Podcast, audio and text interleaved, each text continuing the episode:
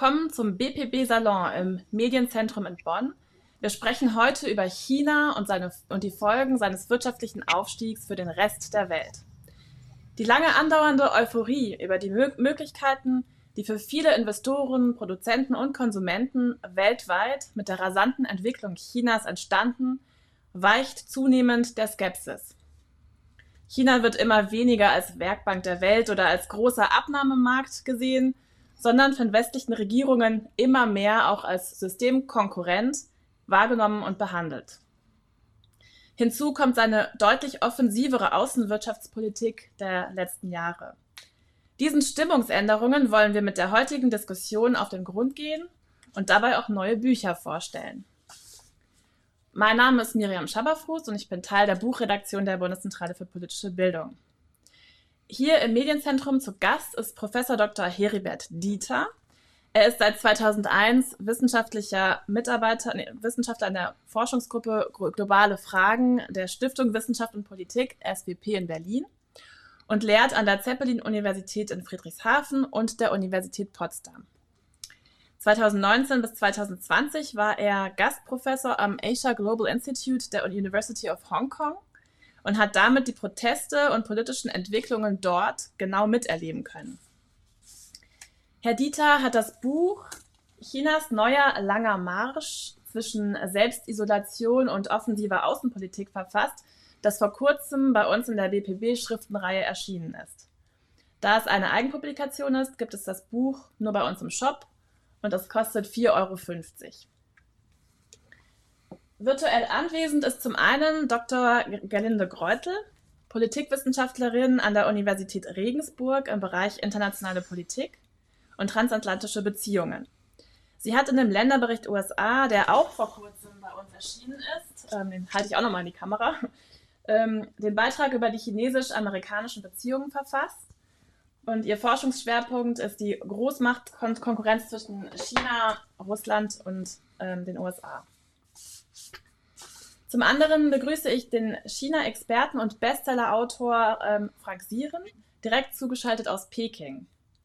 In unserer Schriftenreihe ist von ihm das Buch erschienen Zukunft China, das habe ich ja auch, ähm, wie, das ist runtergefallen, wie die neue Supermacht unser Leben, ähm, unsere Politik, unsere Wirtschaft verändert, das ebenfalls über unseren Shop bestellbar ist. Es freut uns außerordentlich, dass wir jemanden mit direktem Einblick vor Ort dabei haben. So können wir direkt in eine möglicherweise auch sehr kontroverse Diskussion darüber einsteigen, ob Chinas Entwicklung der letzten Jahre einen Segen oder eine Bedrohung für die aktuelle globale Ordnung darstellt. Wichtig ist uns immer auch die Interaktion mit unseren Zuschauern. Schreiben Sie uns also auch gerne Ihre Gedanken und Fragen parallel zu dieser Live-Sendung über die sozialen Kanäle.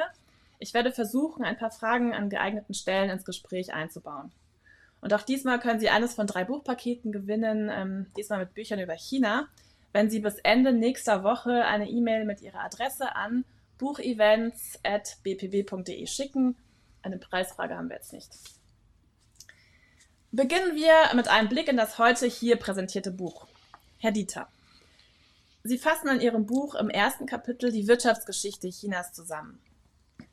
Wie kam es überhaupt zu dem beeindruckenden Wandel eines zunächst lange Zeit sehr auf sich bezogenen Kaiserreichs, dann einer jungen Republik und ab 1949 eines revolutionären, kommunistisch regierten, immer noch recht isolierten Landes zur heute wichtigsten Handelsnation weltweit?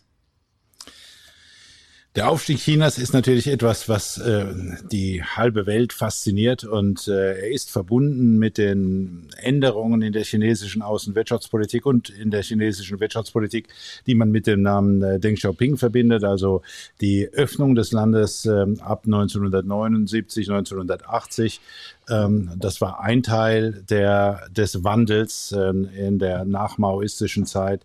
Und der zweite Teil des Wandels, der natürlich genauso wichtig ist, ist die äh, Zulassung von privater Initiative, von äh, privaten Unternehmen. Und das beides zusammen hat dieses Land in einem fast schon sensationellen äh, wirtschaftlichen Aufstiegsprozess äh, gebracht. Also äh, man, man kann eine ganze Reihe von Beispielen anführen, die verdeutlichen, wie rasch äh, China gewachsen ist. Das fängt meinetwegen bei den, bei den Hochgeschwindigkeitszügen an, man hat heute ein, das weltgrößte Netz von Hochgeschwindigkeitszügen, 37.000 Kilometer.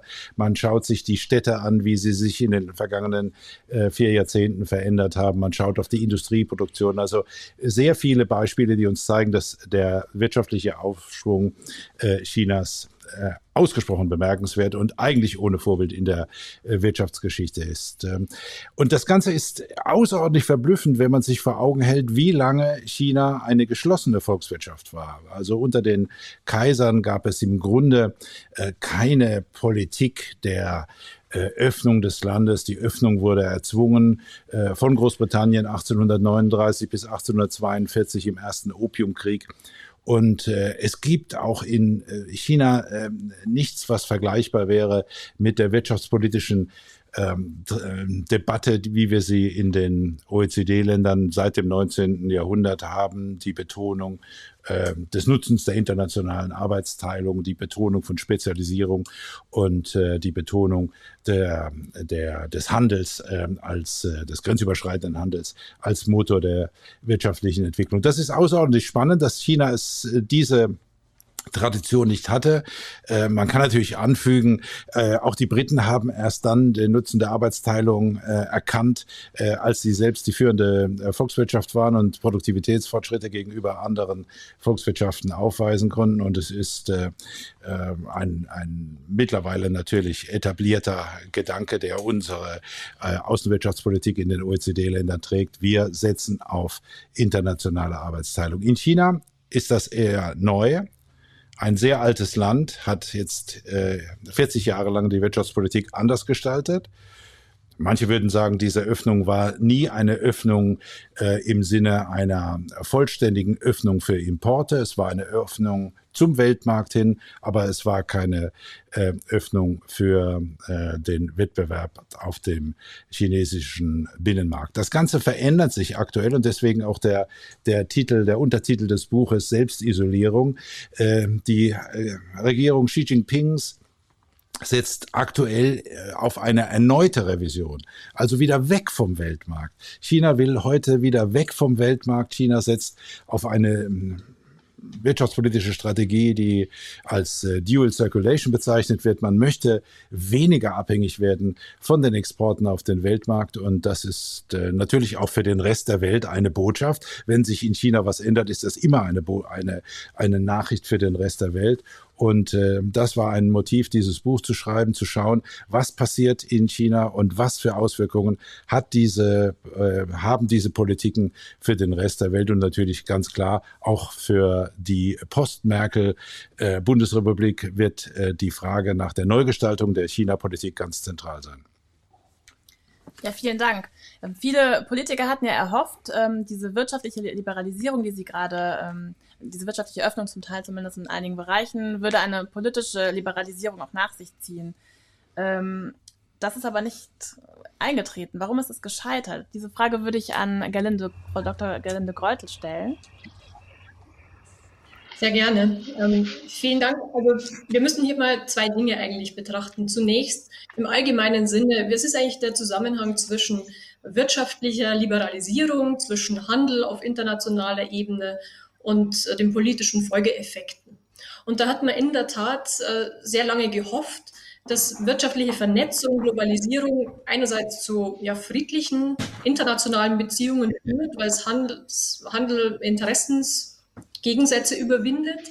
Und man hat zugleich eigentlich gehofft, dass äh, Handel auch die Demokratie befördert. Und erst äh, wirklich in den letzten Jahren haben wir hier sehr stark ein Umdenken gesehen, auch in der Wissenschaft und in der Politik äh, und sich eben eingestanden, dass Handel und Globalisierung ganz vielfältige Wirkungen haben können. Äh, am Beispiel Chinas sieht man, äh, dass die Einbindung des Landes in die Weltwirtschaft, also diese globale Vernetzung, eben nicht zu einer politischen Liberalisierung geführt haben, äh, sondern im Gegenteil China zu einer ja, autoritär geführten, aber wirtschaftlich erfolgreichen Großmacht äh, avanciert ist. Und der Grund dafür, da muss man wirklich in das Land hineingucken, äh, weil man hier feststellt, dass die kommunistische Partei eigentlich nie ein Interesse daran hatte, ihren Alleinvertretungsanspruch abzugeben. Ähm, wirtschaftliche Öffnung nach außen, das ging immer einher mit der Maßgabe, die politische Führungsfähigkeit, die politische Kontrolle der kommunistischen Partei im Inneren sicherzustellen ähm, durch verschiedenste Instrumente. Also man kann hier denken an den Überwachungsapparat, auch Repression, äh, die wirkliche ja, eine Sorge vor allen Formen von politischer Vernetzung, die man zu unterbinden versuchte.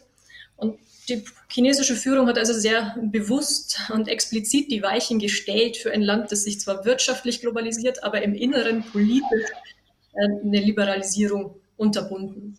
Und das ist eine Tatsache, mit der man jetzt aus westlicher Sicht eben umgehen muss, äh, mit einem wirtschaftlich erfolgreichen China, das aber trotzdem äh, von der kommunistischen Partei regiert ist, ein Einparteiensystem ist und uns vor ganz neue Herausforderungen stellt. Ja, danke schön. Ich würde vielleicht da noch eine weitere Frage an Herrn Dieter geben. Wie, inwieweit ähm, ist dieser, diese, ähm, diese Bewegung hin zu mehr autoritärer Führung wieder im Land auch mit der Person Xi Jinpings verknüpft? Inwieweit ist das jetzt ähm, eigentlich auch unerwartet vielleicht eingetreten, weil man diese Entwicklungen, die unter seiner Herrschaft jetzt eingetreten sind, nicht hatte vorhersehen können?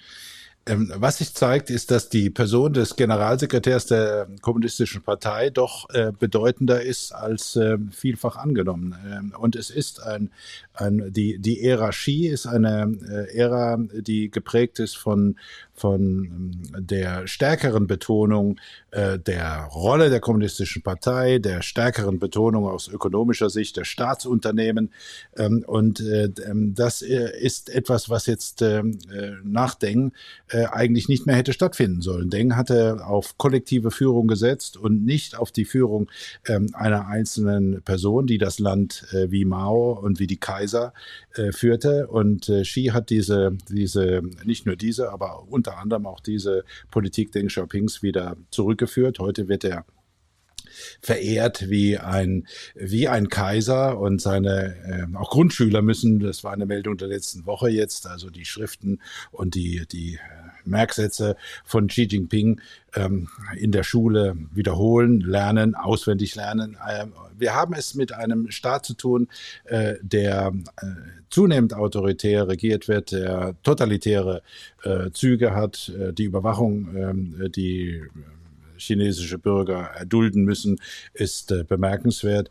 Und ähm, der Westen hat sich in der, in der Wahrnehmung äh, Chinas getäuscht. Es gab natürlich schon immer äh, zwei Lager, auch als äh, China 2001 in die Welthandelsorganisation eintrat und dem gingen ja lange Verhandlungen voraus äh, zwischen, den, äh, zwischen der chinesischen Regierung und den Europäern, den Amerikanern. Ähm, äh, auch damals gab es äh, das eine Lager in den USA, das sagte, sie werden sich ändern, wenn sie erst Marktwirtschaft sind, wenn sie erst äh, in die Globalisierung integriert, in die Weltwirtschaft integriert sind und das andere Lager, das gesagt hat, nee, das wird nicht passieren. Wir werden äh, uns mit dieser, mit dieser Einladung an China in die Welthandelsorganisation keinen Gefallen tun. Da stehen wir heute äh, immer noch und äh, verantwortlich für diese, für diese zunehmenden Spannungen im Verhältnis mit, äh, mit äh, China ist nicht Herr Trump und auch nicht Herr Biden, sondern nach meiner Wahrnehmung ist das die chinesische Führung unter Xi Jinping. Ja, vielen Dank. Ich würde jetzt einmal den Blick ähm, nach außen nehmen, äh, was ähm, China eben in der Welt jetzt mehr vorhat.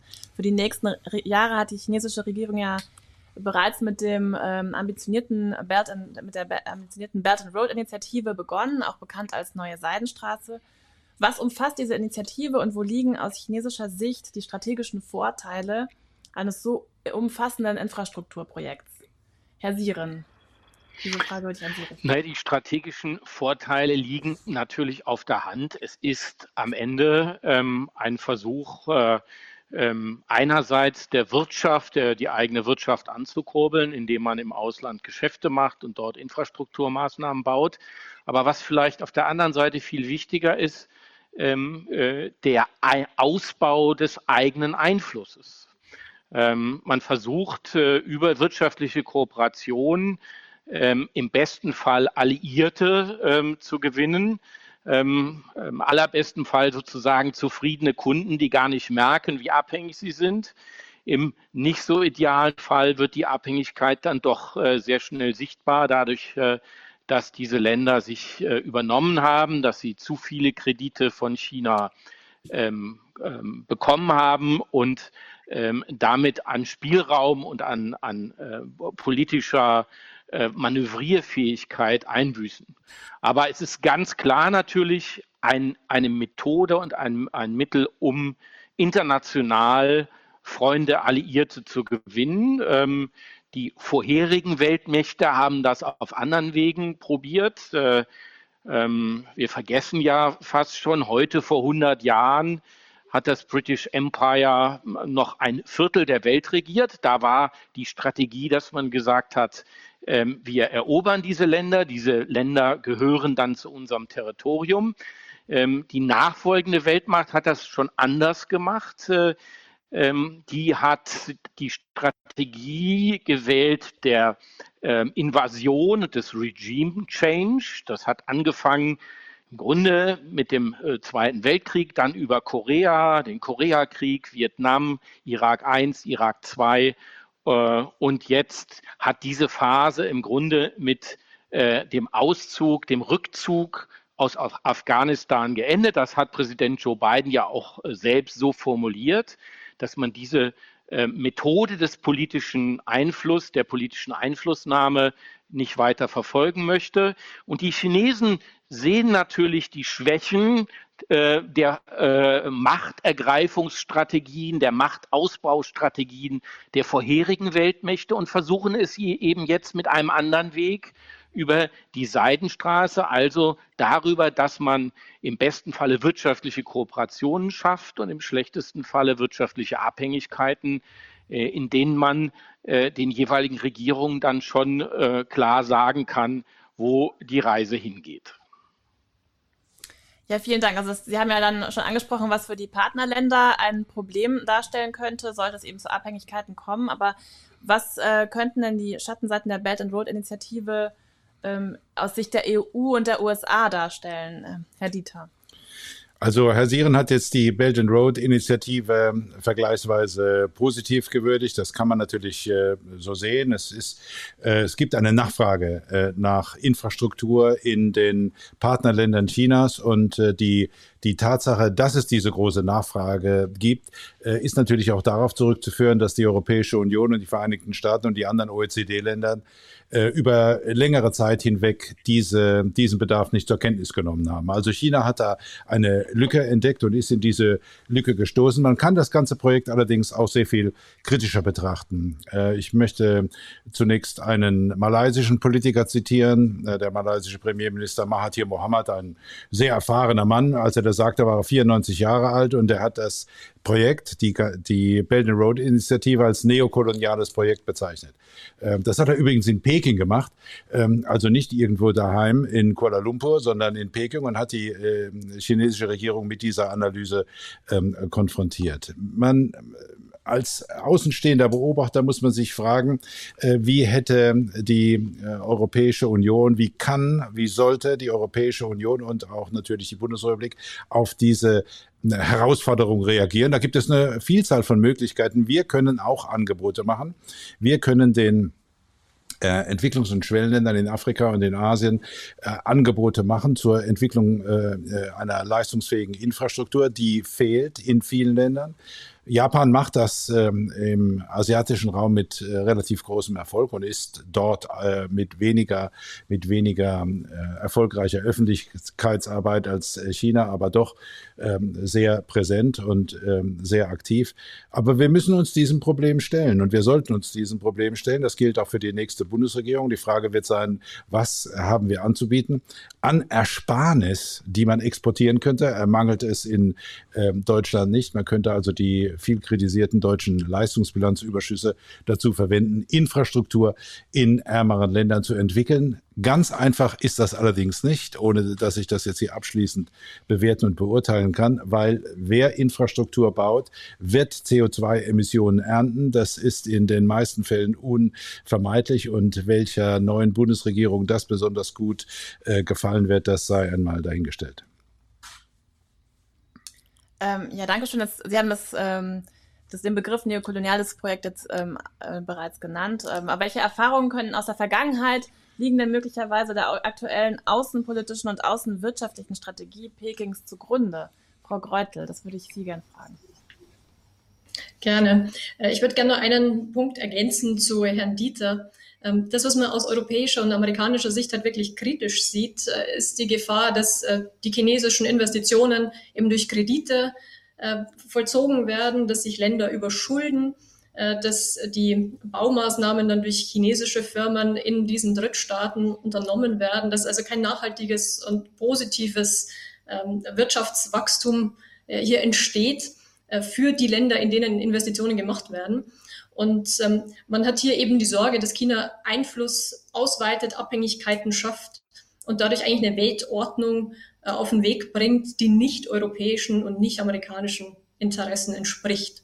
Und das bringt mich jetzt direkt zu Ihrer Frage, welche äh, vergangenen Erfahrungen leiten denn China in diesem äh, aktuellen Vorgehen? Ich glaube, da muss man eigentlich zwei Dinge wieder beachten. Einerseits wird China geleitet von wirklich einem großen Selbstbewusstsein. Das, was wir als Aufstieg Chinas äh, verstehen, ist aus der chinesischen Sicht äh, natürlich eine Wiederkehr. Also China versteht sich als eine rechtmäßige Großmacht in der Region und darüber hinaus und möchte diesen Platz jetzt wieder einnehmen, sehr selbstbewusst.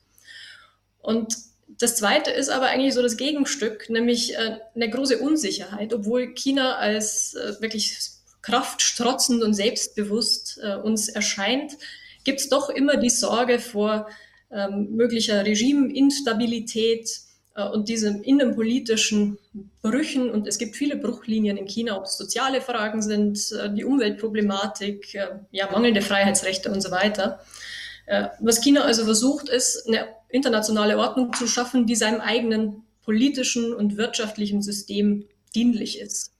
Und dazu versucht man eben Netzwerkdiplomatie zu kultivieren. Man versucht eigene Institutionen zu schaffen, äh, wo man auch mehr Verhandlungs- und Durchsetzungsmacht besitzt. Äh, man versucht dadurch auch die bestehenden Institutionen äh, ein Stück weit ja, zu umgehen, zu untergraben, auszuhöhlen, auch indem man diese Institutionen von innen her versucht zu verändern, damit sie chinesischen Interessen besser dienen, als das jetzt der Fall ist. Und damit ist quasi das chinesische Verhalten eigentlich geleitet von dem Bestreben, diese amerikanische Weltordnung, äh, die eben durch eine regelbasierte, institutionenbasierte Ordnung äh, gewachsen und abgesichert äh, wurde über viele Jahrzehnte, nach eigenen Interessen umzugestalten. Und das ruft dann eben äh, fast zwangsläufig Interessenskonflikte mit europäischen Staaten, mit äh, den USA hervor, äh, die eben die Nachteile sehen. Ähm, wenn China versucht, sein eigenes, die internationale Umwelt sicher für die Diktatur, für den Staatskapitalismus zu machen, dann sind wir mit Konsequenzen konfrontiert, was unsere marktwirtschaftliche Wettbewerbsfähigkeit betrifft,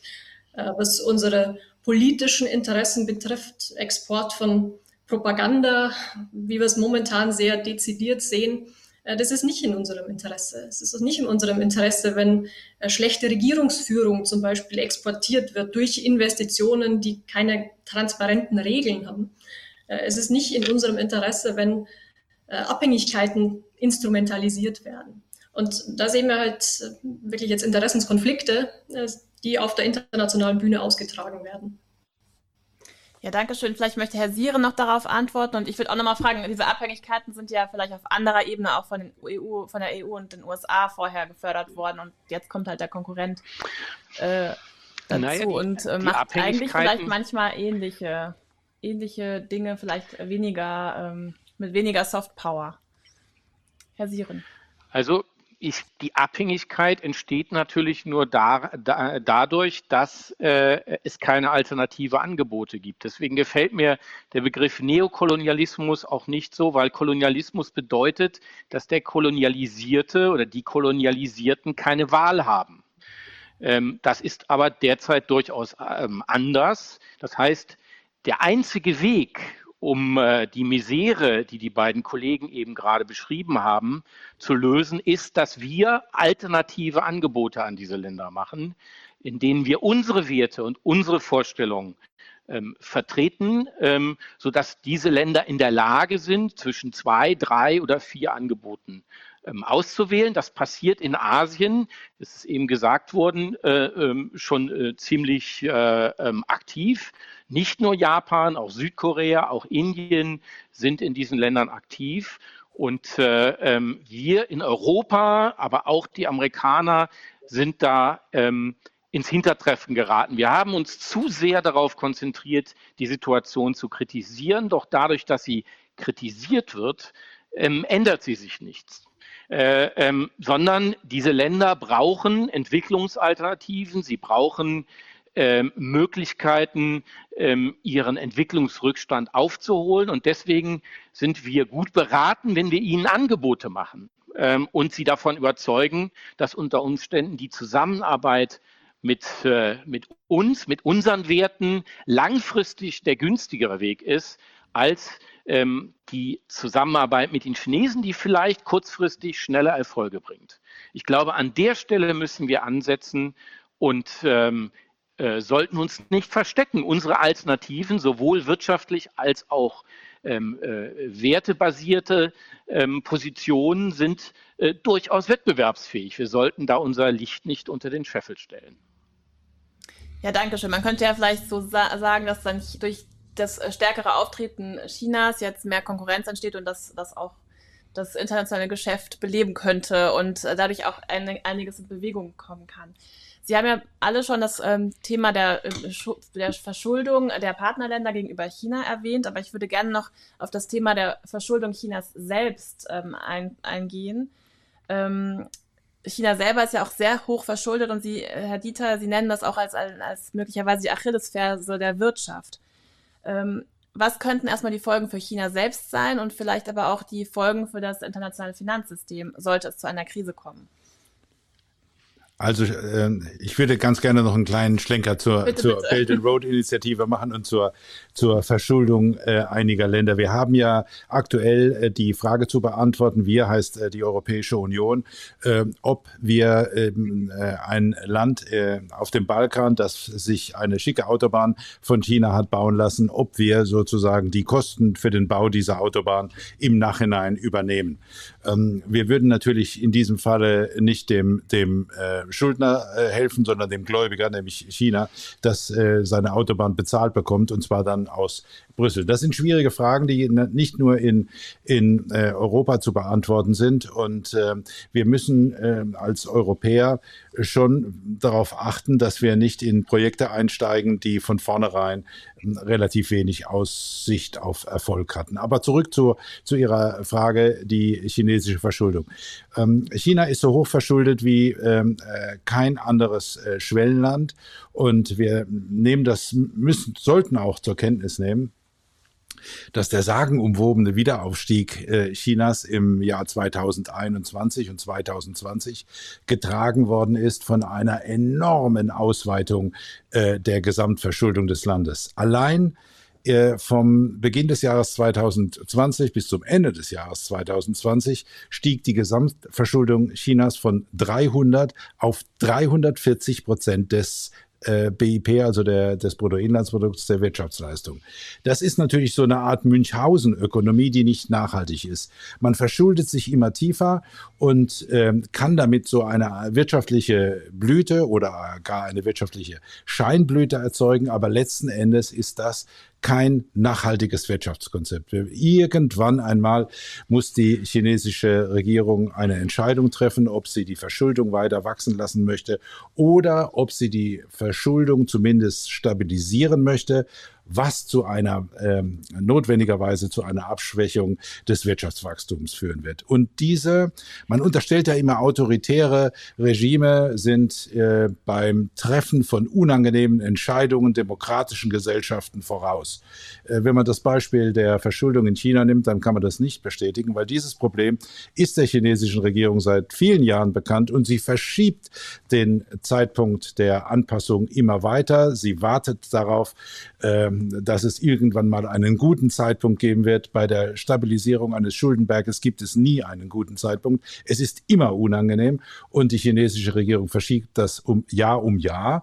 Der Berg an Schulden steigt äh, immer weiter. Nun, nun wäre es gewagt, um nicht zu sagen töricht, wenn ich sagen würde, das führt äh, im Jahr 2022 oder 2023 zu einer Schuldenkrise. Das kann niemand seriös sagen. Das kann noch eine ganze Weile weitergehen. Was wir aber wissen, ist, dass beispielsweise die äh, Volkswirtschaften Osteuropas, die UdSSR, unter anderem deshalb zugrunde gegangen sind, weil sie keine, wie das Ökonomen nennen, harte Budgetrestriktionen hatten und sich immer tiefer verschuldet haben, ohne dass es da einen Ausweg gab. Also die Verschuldung ist eines der, äh, ich würde sagen, drei großen Probleme, äh, die die chinesische Wirtschaft in den nächsten Jahren zu meistern hat. Das zweite ist das äh, demografische Problem, der Rückgang der des Arbeitskräftepotenzials.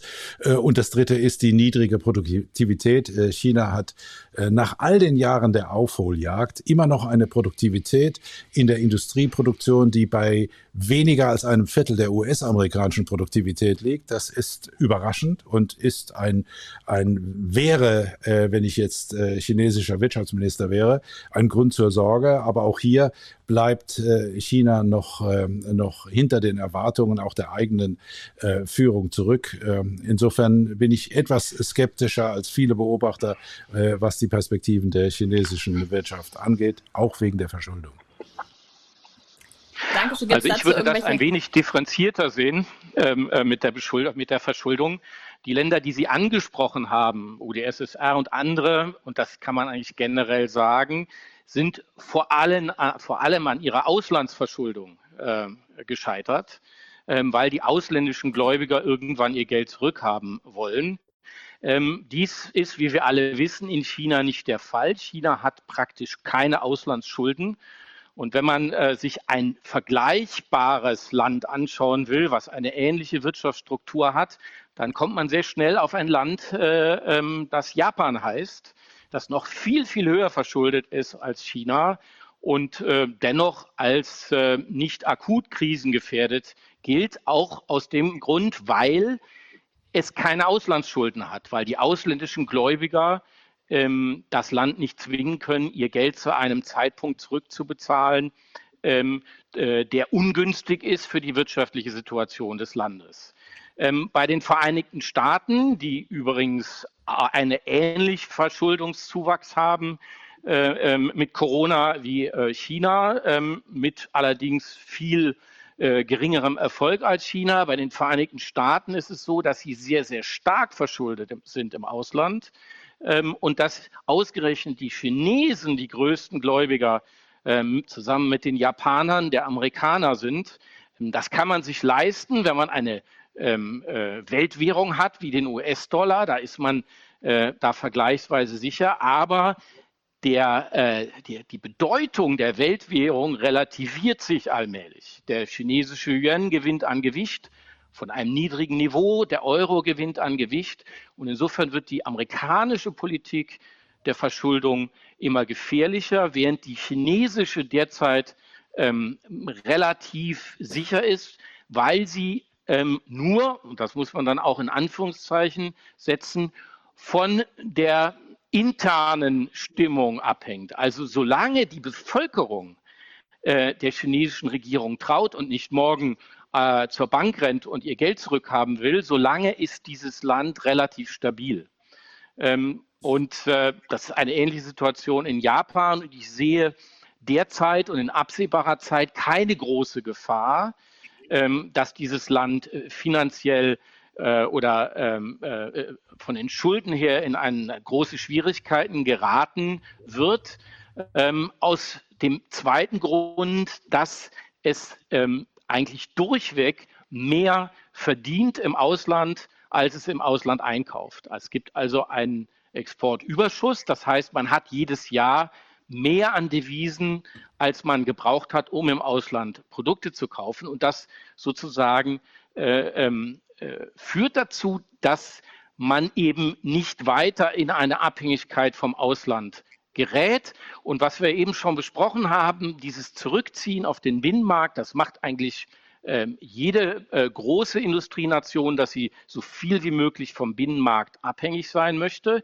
Was bei den Chinesen hinzukommt, ist, dass man weniger abhängig sein möchte vom Westen als Handelspartner, da hat man äh, unter Donald Trump doch sehr bittere Erfahrungen gemacht.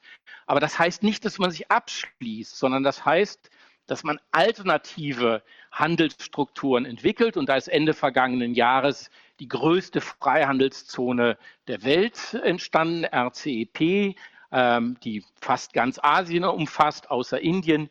Und äh, was die chinesische Führung derzeit versucht, sie versucht sozusagen die Handelsströme nach Asien umzulenken, um etwas weniger abhängig werden, äh, zu werden vom Westen. Aber natürlich will man weiter und muss man auch weiter handeln. Man ist auf die Einnahmen aus den Handelsgeschäften ähm, äh, angewiesen. Dankeschön. Gibt es jetzt noch ähm, Rückmeldungen?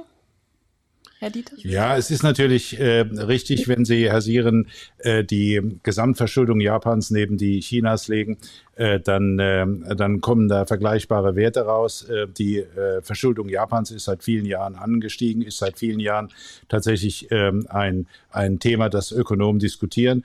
Ähm, was bei der, bei der chinesischen Statistik ein bisschen unter den Tisch fällt, ist, dass, die, dass der chinesische Staat über seine Staatsunternehmen hochverschuldet ist. Das taucht in der Statistik nicht als Staatsverschuldung auf, ist aber de facto Staatsverschuldung. Und wir haben natürlich auch damit zu kämpfen, wir müssen als äh, Beobachter ähm, auch äh, sehen, dass äh, vermeintlich private Schulden, nämlich die ähm, lokaler Gebietskörperschaften, ähm, dass die im Grunde keine privaten Schulden sind, sondern dass das letzten Endes staatliche Schulden sind. Also das, wenn man wenn man die Geschwindigkeit des Schuldenaufbaus aber die aber die, das, aber das Problem ist, äh, ändert sich dadurch nicht. Also ähm, ich traue den Zahlen innerhalb Chinas auch nicht. Ähm, und da geht viel von, de, von der linken Tasche in die rechte Tasche. Aber an der grundsätzlichen Struktur ändert das nicht. Es gibt keine Auslandsverschuldung. Ja, und in dem Moment, wo China in eine Schieflage gerät, weil es zum Beispiel anfängt, Geld zu drucken, äh, geht die Inflation nach oben. Das kann man eigentlich kaum, ähm, ähm, das kann man kaum vertuschen. Oder man muss sich im Ausland Geld leihen. Auch das kann man nicht vertuschen. Und ich beschäftige mich eigentlich mit dem Problem erst wieder, wenn entweder die Inflation nach oben geht oder die Auslandsverschuldung äh, nach oben geht. Und da geht dann zuerst einmal gehen die Devisenreserven nach unten. Die sind ja äh, gigantisch hoch. Ähm, also China hat ein sehr, sehr äh, großes Sparbuch. Und bei allen Ländern, die in eine Krise geraten sind, äh, zum Beispiel bei Brasilien sieht man das in regelmäßigen Abständen. Da schmilzt erstmal das Sparbuch, da schmilzen die Devisenreserven weg. Dann muss man sich im Ausland leihen, äh. Geld leihen. Und dann kommt man eben in die Situation, dass man, dass dann eine Abhängigkeit entsteht. Aber davon ist China bei allen Problemen und Schuldenverschiebungen und ungenauen Zahlen weit entfernt. Es gibt an der Stelle noch eine Zuschauerfrage, die dazu passt. Und zwar, wer sind denn die Gläubiger Chinas bei diesen, ähm, bei diesen hohen Schulden? Äh, China ist, das hat Herr Sieren richtig gesagt, bei sich selber verschuldet. Ähm, aber äh, der, äh, auf einen Unterschied ähm, möchte ich dann doch nochmal hinweisen. Also wenn man jetzt Japan und die USA mit China vergleicht, was die Verschuldung angeht, ähm, dann ist es so, dass die chinesische Regierung, sag mal mal, durch, durch eine bestimmte Maßnahme das Vertrauen in Anführungszeichen der Anleger doch zu fördern versucht. Sie verhindert nämlich den Kapitalexport. Es gibt Kapital Kapital, ähm, äh, Verkehrsbeschränkungen. Ähm, das heißt, wenn Sie als ähm, wohlhabender Chinese ähm, äh, Kapital exportieren wollen, dann dürfen Sie das nicht. Also beziehungsweise Sie dürfen pro Jahr 50.000 US-Dollar äh, ins Ausland transferieren. Und das ist natürlich der große Unterschied äh, zu Japan. In Japan dürfen Sie Kapital exportieren, wie Sie wollen. Also äh, insofern ist da, äh, hilft da die chinesische Regierung schon nach. Man kann es umgekehrt formulieren und kann sagen, chinesische chinesische Sparer und Sparerinnen äh, sind gezwungen, im Land ihr Kapital zu halten, weil es diese Beschränkung des Kapitalverkehrs gibt. Trotzdem und das ist, wäre ein Indikator, den äh, ich äh, heranziehen möchte und den ich auch im Buch heranziehe. Trotzdem ist es natürlich so, dass wohlhabende Chinesinnen und Chinesen, wo sie können, im Ausland investieren, also in den vermeintlichen Niedergang liegenden OECD-Ländern werden Wohnungen, werden Unternehmen gekauft. Ähm, diese Menschen kennen die chinesische Wirtschaft besser als ich. Und wenn diese Menschen kein Vertrauen in die Zukunft des, des eigenen Landes haben und Kapital exportieren, dann ist das für mich ein, ein relativ starker Indikator. Ich will damit nicht sagen, dass eine Krise naja, vor der Tür steht, aber das möchte ich zu, das finde ich zu holzschnittartig. Also die, die, ich kenne diese Leute ja. Wenn die 90 Prozent ihre, ihres Vermögens oder ihres wirtschaftlichen, ihrer wirtschaftlichen Aktivitäten innerhalb Chinas haben, dann haben sie natürlich ein Interesse daran, vielleicht dann mal 10 Prozent äh, in einer anderen Region anzulegen. Also daraus gleich zu schließen, dass sie kein Vertrauen in das Wirtschaftssystem ha haben, das halte ich für ein, äh, ein, ein bisschen zu vorschnell. Sondern man möchte natürlich als Unternehmer, möchte man seine Risiken verteilen und dazu gehört es auch, dass man eben nicht all seine wirtschaftlichen Aktivitäten in einem Land hat. Und ein Zeichen für mich dafür, dass das Vertrauen in die Wirtschaft relativ groß ist, ist, dass die meisten Ausländer, die meisten chinesischen Studenten im Ausland inzwischen nach China zurückkehren. Das war noch vor 20 Jahren ganz anders. Da sind die meisten draußen geblieben. Und warum kehren sie zurück? Ähm, nicht aus Vaterlandsliebe und auch nicht, äh, weil äh, das Land so äh, liberal geführt ist, sondern sie nehmen diese Nachteile in Kauf, weil sie sehr große und sehr gute wirtschaftliche Chancen sehen. Ähm, und das ist ein ganz, ganz deutlicher Trend, der dazu geführt hat, äh, dass neben dem Silicon Valley jetzt auch eine Innovationsregion wie in Shenzhen entstanden ist, äh, die immer mehr ähm, auch internationale Investoren anzieht. Und im Übrigen geht die amerikanische Finanzindustrie gerade mit riesigen Schritten in den ähm, chinesischen Finanzmarkt. Es wurden in den letzten Monaten äh, mehrere große Joint Ventures von Blackstone, Goldman Sachs und anderen genehmigt, äh, wo es darum geht, äh, die Vermögen der Chinesen zu managen. Und interessant ist, dass die amerikanischen Unternehmen die 51 Prozent Mehrheit in diesen äh, ähm, Finanzjoint Ventures haben. Das heißt, sie können die Richtung, die Entwicklungsrichtung bestimmen. Und der Andrang in diesen Markt zu gehen, ist sehr, sehr groß. Äh, die chinesische Regierung kommt gar nicht mit äh, den Genehmigungsverfahren hinterher. Allerdings ist der Anteil der ausländischen Finanzindustrie an, am, im chinesischen Markt noch verschwindend gering. Da ist also noch sehr viel Platz, ähm, um enger zusammenzuarbeiten. Ich würde gerne die Diskussion vielleicht nochmal ein bisschen verbreitern, weil eigentlich geht es ja um Wettbewerbsfähigkeit. Ähm, wie ist es denn bestellt um diesen chinesischen Aufstieg? Wie nachhaltig ist er? Äh, wie ist es bestellt um äh, die Wirtschaftskraft der Vereinigten Staaten und Europas? Und wir müssen natürlich schon festhalten, dass die, dieser chinesische Aufstieg doch profitiert hat von sehr wohlwollenden Rahmenbedingungen auf internationaler Ebene. Äh, also China wird mit offenen Armen empfangen in der Weltwirtschaft.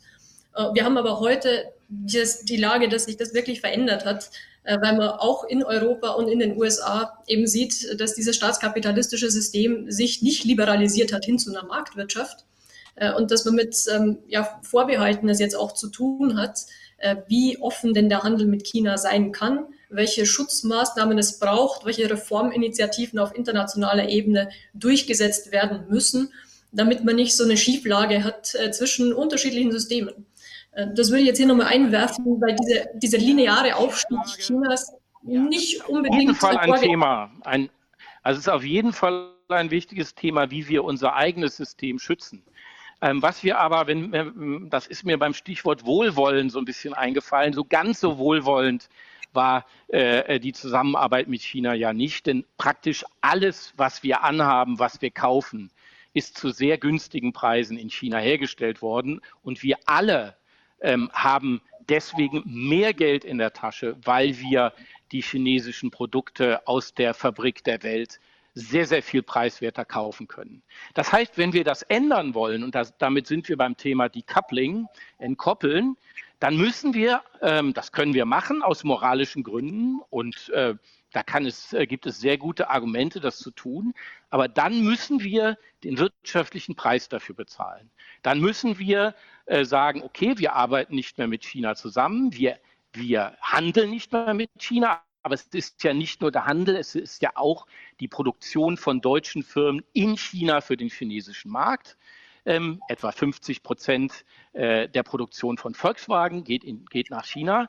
Wenn wir bereit sind, auf dies alles zu verzichten, dann können wir die Diskussion führen. Wenn wir das nicht sind, müssen wir und so wird es vermutlich sein, einen Mittelweg finden, in dem wir versuchen, unsere Vorstellung einer neuen globalen Weltordnung in diese neue Entwicklung einzubringen. Was wir wahrscheinlich nicht ändern können oder nicht mehr zurückdrehen können, ist, dass der Westen und ich nenne jetzt mal Europa und, und die USA zusammen, wieder so viel Macht bekommt, ähm, wie, wie, der Westen das früher mal hatte. Das wird sich relativieren, nicht nur durch den Aufstieg Chinas, aber auch durch den Aufstieg Chinas. Mit dieser Entwicklung müssen wir umgehen, lernen und da werden wir auch Kompromisse machen müssen. Das geht leider nicht. Aber wir müssen uns, wenn wir sozusagen, wenn wir äh, Sanktionen verhängen, wenn wir drakonische Maßnahmen überlegen, müssen wir uns immer ähm, äh, dabei bewusst sein, dass es, wir dafür einen Preis bezahlen. Und meine Befürchtung ist, dass ähm, in Deutschland und in Europa die Wähler nicht bereit sind, diesen Preis zu zahlen. Sie sind nicht bereit für eine Jeans. 300 Euro statt 150 Euro oder 100 also, Euro. Dankeschön. Äh, und insofern müssen wir, insofern müssten wir sozusagen das abwägen. Gehen, also ich muss an dieser Stelle äh, doch auf einige ähm, Entwicklungen hinweisen, die die Sache ähm, komplizierter machen. Die erste ähm, Feststellung, die ich machen möchte, ist, die Abwendung vom Rest der Welt ist eine chinesische Entscheidung und keine europäische oder amerikanische. Die, diese, die, der neue Fünfjahresplan, der eine, eine Abwendung äh, von der bisherigen Strategie der vergleichsweise starken Orientierung auf Exporte vorsieht, ist eine chinesische Entscheidung und keine äh, europäische. Es ist auch nicht zutreffend. Wenn Sie, äh, wenn Sie, da, Entschuldigung, jetzt, Herr Entschuldigung. Den jetzt, Westen meinen, dann ja. stimmt das. Nein, äh, ich muss da wirklich widersprechen. Ja, dann warten Sie doch mal, bis ich fertig bin. der Handel an Priorität abgenommen das klappt nicht so gut steht, mit deinem gleichzeitigen Das steht Fünfjahresplan nicht drin. Ja, dann äh, schauen wir ja, mal auf diese... Das steht so nicht drin. Also das können Sie nicht, nein, das können Sie nicht einfach so behaupten. Äh, dann schauen wir mal drin. auf die. Es steht, darin, die... es steht darin, dass man das verlagern möchte in Richtung Asien. Sonst hätte man ja nicht eine neue Freihandelszone entwickelt. Wenn Sie also den Westen gleichsetzen mit die Welt, dann haben Sie recht. Also ich möchte jetzt mal das auf würde die. Ich aber nicht tun.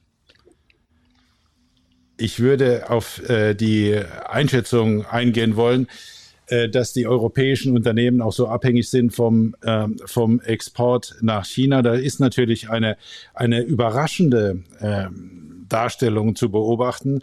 Die Beobachtung ist nämlich, also Sie haben es erwähnt, VW verkauft, verkauft äh, die Hälfte seiner Fahrzeuge in China, aber hergestellt werden die natürlich in China. Und es ist der äh, einigen Akteuren gelungen, die Bedeutung des äh, China-Geschäftes für die Aktionäre nicht aber für die Beschäftigten in Deutschland als überproportional groß darzustellen. Das ist sehr geschickt äh, gemacht worden, aber es ist nicht so, dass äh, ein wesentlicher ähm, äh, Teil der deutschen oder europäischen Wirtschaft ähm, jetzt von einer Reduzierung äh, des China-Geschäftes massiv geschädigt wird. Ich will eine Studie, äh, die, die, die, die äh, das Institut für Weltwirtschaft äh, in Kiel im Juli vorgestellt hat, zitieren. Wenn also die Europäische Union sich entscheiden sollte, die Handelskosten, so wird das Modell berechnet, äh, mit China zu verdoppeln, dann wird es eine deutliche Reduzierung der Importe aus China geben. Und das hätte einen äh, Verlust der Wirtschaftsleistung in Europa von 0,8 Prozent äh, zur Folge. Dann kann sich die Frage natürlich stellen, sind wir bereit, weiterhin mit einem totalitären Staat enge wirtschaftliche Beziehungen zu pflegen oder sind wir das nicht? Und wenn wir das nicht sind, dann gibt es äh, Kosten. Herr Sieren, Sie haben darauf hingewiesen, das ist nicht umsonst, aber es ist äh, ein Betrag der, oder sind äh, Kosten, die wir äh, schultern könnten, ohne dass es uns in die bittere Armut treibt. Und äh, ich finde, diese Frage ist absolut legitim. Äh, selbst der Bundesverband der deutschen Industrie, der Vorsitzende oder Präsident heißt da, glaube ich, Herr Russwurm, hat das im Juli gesagt. Er hat gesagt, wir müssen uns die Frage stellen, inwieweit äh, deutsche Industrieunternehmen in einem Staat tätig sein wollen, wo man ähm, in einigen Betrieben äh, doch äh, mit Arbeitsnormen äh, zu tun hat, um nicht zu sagen Zwangsarbeit äh, in Kauf nehmen muss. Und äh, das ist etwas, was uns äh, an vielen Stellen begegnen wird. Haben wir eine wertebasierte Außenpolitik und eine auch wertebasierte Außenwirtschaftspolitik oder ist uns ähm, der ökonomische Nutzen wichtiger als unsere Werte? Kann man so beantworten, kann man auch anders beantworten, aber äh, das sind Fragen, die auch die nächste Bundesregierung sich stellen wird und ich bin einigermaßen da sicher, dass das anders beantwortet werden wird als unter Kanzlerin Merkel. Dankeschön. Jetzt komme ich auch zu meiner nächsten Frage, die an Herrn Sieret gehen wird. Ähm, China will ähm, bis 2025, also in vier Jahren, in zehn Schlüsselindustrien führend werden und ist schon auf einem guten Weg, da, das bereits zu sein. Unter anderem IT ähm, und Kommunikationstechnologie, Robotik, Schienenverkehr, Biomedizin, Elektromobilität. Wie realistisch ist das? Wie versucht es das zu erreichen? Und ähm, wird das dann eben zusammenpassen mit diesen Veränderungen auf internationaler Ebene, die sich möglicherweise abzeichnen? Herr Sieren. Also die Erfahrung der letzten Jahrzehnte zeigt, dass wir eigentlich den, die, die, die, den Fortschritt Chinas eher unterschätzt als überschätzt haben. Also im wirtschaftlichen Bereich. Im politischen Bereich ist das ganz anders. Äh, da haben wir ja eben schon drüber gesprochen. Aber im wirtschaftlichen Bereich ging es eigentlich schneller, als wir gedacht haben. Und ich muss sagen, ich habe nicht ähm, äh, damit gerechnet, dass China so früh sich äh, sozusagen von der Fabrik der Welt, was bedeutet, dass sie im Grunde unsere Innovationen herstellen, zu einer Innovations, zu einem Innovationsland wieder weiterentwickeln würden. Wenn man dann äh, sich die Geschichte Chinas anguckt, dann äh, kann man das besser verstehen. Denn China hat im 19. Jahrhundert einen großen Fehler gemacht. Ähm, aus einer gewissen Überheblichkeit und Trägheit hat man äh, mal eben die industrielle Revolution in Europa übersehen und unterschätzt und ist dadurch relativ schnell wirtschaftlich ins Hintertreffen geraten, was dazu geführt hat, dass das Land auseinandergefallen ist, in einen Bürgerkrieg geraten ist, ähm, dann äh, von Mao regiert wird und im Grunde ähm, unter Deng Xiaoping dann zugeben musste, und das war ja der entscheidende äh, äh, Gedankengang der Reformpolitik, dass man es alleine nicht mehr schafft, sondern sich vom Ausland, von den Kapitalisten, von den äh, äh, ähm, äh, Wettbewerbern, äh, Systemwettbewerbern helfen lassen muss. Das war dann der ent entscheidende Schritt. Und diese Narbe, die, die Narbe dieses Fehlers, äh, der ist eigentlich heute noch in der Politik sehr, sehr stark ähm, verhaftet. Es sind am Ende zwei Narben. Es ist die Angst, die Kontrolle zu verlieren. Da haben wir eben schon drüber gesprochen, die dazu führt, ähm, dass diese Diktatur weiter besteht, dass die ein, das Einparteienprinzip sich eher noch verfestigt, als dass es sich, äh, dass es weicher wird. Auf der anderen Seite ist diese Sorge, ähm, ähm, einen Innovationsschub zu verpassen. Und deswegen macht die gleiche Regierung oder sorgt die gleiche Regierung die auf der einen Seite die Zügel in der Zivilgesellschaft und in anderen Bereichen anzieht, sorgt dafür, dass äh, Cluster entstehen können, in denen technologische Innovation möglich ist, die womöglich dann auch noch äh, dazu geeignet ist, äh, das ist ja in vielen Bereichen der Fall, um die Bevölkerung wieder noch besser zu kontrollieren, wenn wir über Gesichtskontrolle sprechen, wenn wir über bestimmte Art und Weisen sprechen, die äh, Daten zu sammeln. Aber es ist eben nie nur Kontrolle, sondern es ist auch Innovation. Ähm, ähm, man kann darüber das autonome Fahren voranbringen. Ähm, äh, man kann äh, ähm, mit diesen neuen Innovationen das Zusammenleben auch besser organisieren. Wenn die Autos selber fahren, bedeutet das natürlich einen großen Vorteil für den Klimawandel, weil sie viel effizienter eingesetzt werden können.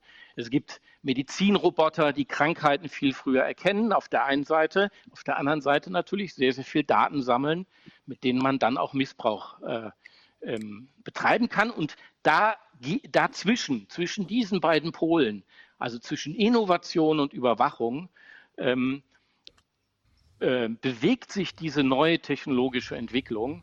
Und ich glaube, wir müssen viel mehr als noch vor zehn Jahren uns mit diesen Innovationen beschäftigen, weil immer mehr dieser Innovationen auch für unser Leben und für unsere äh, Welt wichtig werden.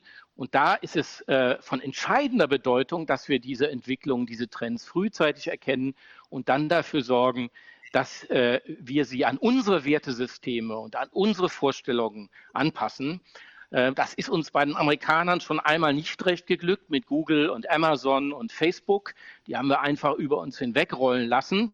Daraus sollten wir jetzt lernen und uns die Innovationen der Chinesen genau angucken äh, und sehr, sehr früh sagen, das wollen wir, äh, das wollen wir, das wollen wir nicht, das wollen wir anders und in eine Debatte mit den Chinesen eintreten, möglicherweise auch mit dem Ziel, sie davon zu überzeugen, dass bestimmte Technologien in unserem Wertekorsett ähm, unseren Überzeugungen entsprechend ähm, vielleicht dann doch nachhaltiger sind, als äh, wenn man das einfach laufen lässt. Dankeschön. Diese Frage würde ich jetzt auch direkt an die beiden anderen noch mit äh, rübernehmen, weil das Thema der Überwachung ähm, hat auch mehrere Zuschauerfragen beschäftigt. Ähm, wie sehr passt das, diese steigende Kontrolle, dieser, diese, dieser Wunsch nach Überwachung und das Sozialkreditsystem, inwieweit passt das zu äh, dem Wunsch nach Innovation? Frau Greutel. Also Herr Sieren hat ja zu Recht darauf verwiesen, dass wir ähm, sehr oft den Fehler gemacht haben, China zu unterschätzen und äh, das Argument vorgebracht haben, dass so eine streng kontrollierte Gesellschaft keine Innovation hervorbringen kann. Äh, wir haben gesehen, dass das nicht richtig ist. Ähm, aber ich würde hier trotzdem auch nochmal auf die, ja, die Bruchstellen hinweisen, die es durchaus gibt, äh, weil diese Innovations Schub, den wir erleben in China und den es auch braucht, um die Wirtschaft äh, umzustellen auf eine Hightech-Wirtschaft, auf eine wirklich nachhaltig wachsende Wirtschaft. Ähm, das ist kein Selbstläufer. Und äh, es gibt die Befürchtung, äh, dass Nationalismus und andere Legitimitätsstrategien und Ressourcen der Regierung dann immer wichtiger werden könnten, wenn sich denn äh, die wirtschaftliche Lage vielleicht mal verdüstern könnte. Und das hat natürlich dann auch internationale Auswirkungen. Äh, weil das ähm, ja, die Außenpolitik Chinas prägt. Und wir sehen diesen ja, nationalistischen Schub auch schon sehr intensiv in den, im chinesischen Handeln in der Region, aber auch darüber hinaus. Äh, das Stichwort ähm, ja, Wolf Warrior Diplomacy, Wolfskrieger Diplomatie, äh, das ist in den letzten Jahren ja auch in aller Munde gewesen. Äh, also innovationsfähig, ja, ist China. Ähm, das haben wir gesehen und das sollten wir auch nicht unterschätzen. Aber ich würde nochmal den Punkt machen, dass dieses Wirtschaftswachstum, der Erfolg, äh, den wir aus der Vergangenheit jetzt gesehen haben, äh, nicht unbedingt äh, linear garantiert ist, weil es eben doch ähm, Faktoren gibt, die vielleicht dieses Wachstum, die den zukünftigen Erfolg erschweren können. Umso besser, ja. Ja, ich will nur noch genau. mal auf die, auf die Frage der äh, Innovationsfähigkeit eingehen. Natürlich gibt es dort äh, bemerkenswerte Entwicklungen und äh, das äh, soll gar nicht in Abrede gestellt werden. Äh, was für äh, mich ähm, zentral ist gegenwärtig, ist, die, ist der Versuch, äh, im Bereich der Halbleiterindustrie zum Rest der Welt aufzuschließen. Und das ist ja keine Banalität. Äh, China gibt mehr für den äh, Import von Halbleitern aus als äh, für den Import von Rohöl. Zehn Prozent der Importrechnung Chinas werden für Halbleiter aufgewendet. Und China ist bei der Entwicklung von Halbleitern sozusagen ein Nachzügler, hängt den anderen Akteuren hinterher. Die Amerikaner, die Japaner, die Südkoreaner sind führend bei Halbleitern. Im Übrigen überraschenderweise auch Infineon gehört mittlerweile zu den zehn größten Halbleiter Produzenten der Welt. Es wird sehr spannend werden, ob China äh, erfolgreich sein wird bei der Entwicklung von leistungsfähigen Halbleitern. Ich vermag mir da kein äh, Urteil anzumaßen, aber es wird nicht ganz einfach. Es hat schon äh, viele Versuche gegeben, die chinesische Halbleiterindustrie auf den Stand des, äh, der Wettbewerber zu bringen. Äh, das ist bis jetzt noch nicht gelungen. Ähm, ich möchte noch auf ein politisches Problem hinweisen, dass wir so, Frau Greutel hat das schon mal angesprochen, vielleicht ist das auch für die, für die Zuhörerinnen und Zuhörer von Belang. Die Frage ist natürlich, äh, wie gehen wir mit einer staatskapitalistischen Wirtschaft um, äh, die ähm, ähm, intransparente Subventionierungsmechanismen kennt und die Arbeitsplätze in OECD-Ländern direkt bedroht. Ähm, die Wahl Donald Trumps 2016 war ja in dieser Hinsicht eine Art Weckruf, die wie das der Frankfurter Wirtschaftshistoriker Werner Plumpe gesagt hat, die Schneise der Verwüstung, die durch den intensiven Wettbewerb, durch chinesische Wettbewerber äh, zu beobachten war, die hat politisch auch Probleme äh, bereitet. Und die Frage ist, wie gehen wir damit um? Werden wir in der Zukunft bereit sein, äh, Herr Sieren hat das angedeutet, werden wir bereit sein, die äh, Kosten einer, einer partiellen Entkopplung zu tragen. Das wird äh, zu Inflation führen, es wird zu höheren Kosten führen. Es wird aber nicht unbedingt so dramatisch äh, werden, wie Sie das dargestellt haben. Wir, äh, paar Meter entfernt von, von Bonn ähm, baut C&A gerade eine Jeansfabrik. Sie haben Jeans angesprochen, Herr Sieren, eine Jeans-Produktionsfabrik äh, auf. Da gibt es keine Menschen mehr, sondern diese Jeans werden von Maschinen zusammengenäht werden. Es ist eine Sache, die man bislang offenbar nicht äh, machen konnte. Jetzt soll das funktionieren. Also äh, wir müssen uns da schon Gedanken machen und die, die äh, OECD-Länder müssen sich Gedanken darüber machen, wie sie auch das Handelssystem weiterentwickeln. Auch diesen Punkt möchte ich noch ähm, erwähnen. Wir haben es mit einem äh, Welthandelssystem, mit der WTO zu tun, die ähm, äh, blockiert ist, wo es keine Weiterentwicklung gibt. Unter anderem, und das ist jetzt nicht meine Einschätzung, sondern die ähm, Einschätzung der neuen Generaldirektorin Iveala Oconio, äh, die im Juli gesagt hat, wir haben ein Designproblem. Und das Designproblem, auf das sie ansprach, war, dass Länder sich selbst klassifizieren, ob sie Entwicklungs- oder Industrieländer sind innerhalb der WTO. China klassifiziert sich als Entwicklungsland. Anderen Ländern ist das ein Dorn im Auge, die sagen, also das ist schon lange kein Entwicklungsland mehr. Zumindest hat es eine leistungsfähige Industrie. Und wir werden uns darüber Gedanken machen müssen, wir, äh, auch äh, heißt die OECD-Länder, äh, wie wir mit diesem Governance-Problem in Zukunft umgehen, weil zu erwarten, dass äh, China sich vom Staatskapitalismus verabschieden würde ähm, in absehbarer Zeit, das ist, glaube ich, eine große Illusion. Insofern, nun sind wir gefordert, Antworten zu finden auf die Herausforderungen, die Peking uns äh, präsentiert. An der Stelle muss ich kurz darauf hinweisen, dass wir bereits 14 Uhr haben. Zum, wir verlängern um fünf Minuten, aber das heißt, jeder von okay. Ihnen sollte sich ganz kurz fassen. Ganz kurz. Damit wir doch. Äh, also die bei den, bei den Halbleitern ist das so, China hat schon heute äh, die besten oder mit die besten Halbleiter der Welt. Äh, das ist auch in der Branche bekannt. Der Engpass ist nicht etwa bei der Innovation der Halbleiter, sondern die Halbleiter werden hergestellt mit ähm, Maschinen, die auf amerikanischer Technologie ähm, äh, basieren. Und es geht im Moment darum, ähm, eigene Maschinen zu entwickeln. Also die, dass die Halbleiter sind schon auf der Höhe der Zeit. Im Gegenteil, ähm, in einigen Bereichen sind die Halbleiter, chinesischen Halbleiter sogar weiter als die amerikanischen. Und jetzt geht es darum, diese Maschinen, die eigenen Maschinen zu entwickeln. Und äh, ähm, Branchenkenner gehen davon aus, dass man das in etwa äh, zwei bis drei, vielleicht vier Jahren hinbekommt. Und dann ist China in der Lage, seine Halbleiter selbst herzustellen und ist nicht mehr von diesen amerikanischen Maschinen abhängig. Ich würde jetzt gerne nochmal weg von der Wirtschaft und äh, zu, zurück zum Thema Menschenrechte kommen, das ja auch mit dem Thema des, der Überwachung zusammenhängt. Ähm, die Frage der Menschenrechte haben viele Politiker im Umgang mit China ja eher halbherzig behandelt und die Interessen von Industrie und Handel ihrer eigenen Länder ähm, oftmals vorrangig verfolgt. Ähm, aber der Umgang mit Oppositionellen ähm, in der Vergangenheit und auch ähm, heute zeigt, wie unflexibel das Regime ähm, auf Kritik reagiert und was und, und, auch, und auch das auch Menschenleben geopfert hat in der Vergangenheit, und zwar sehr viele.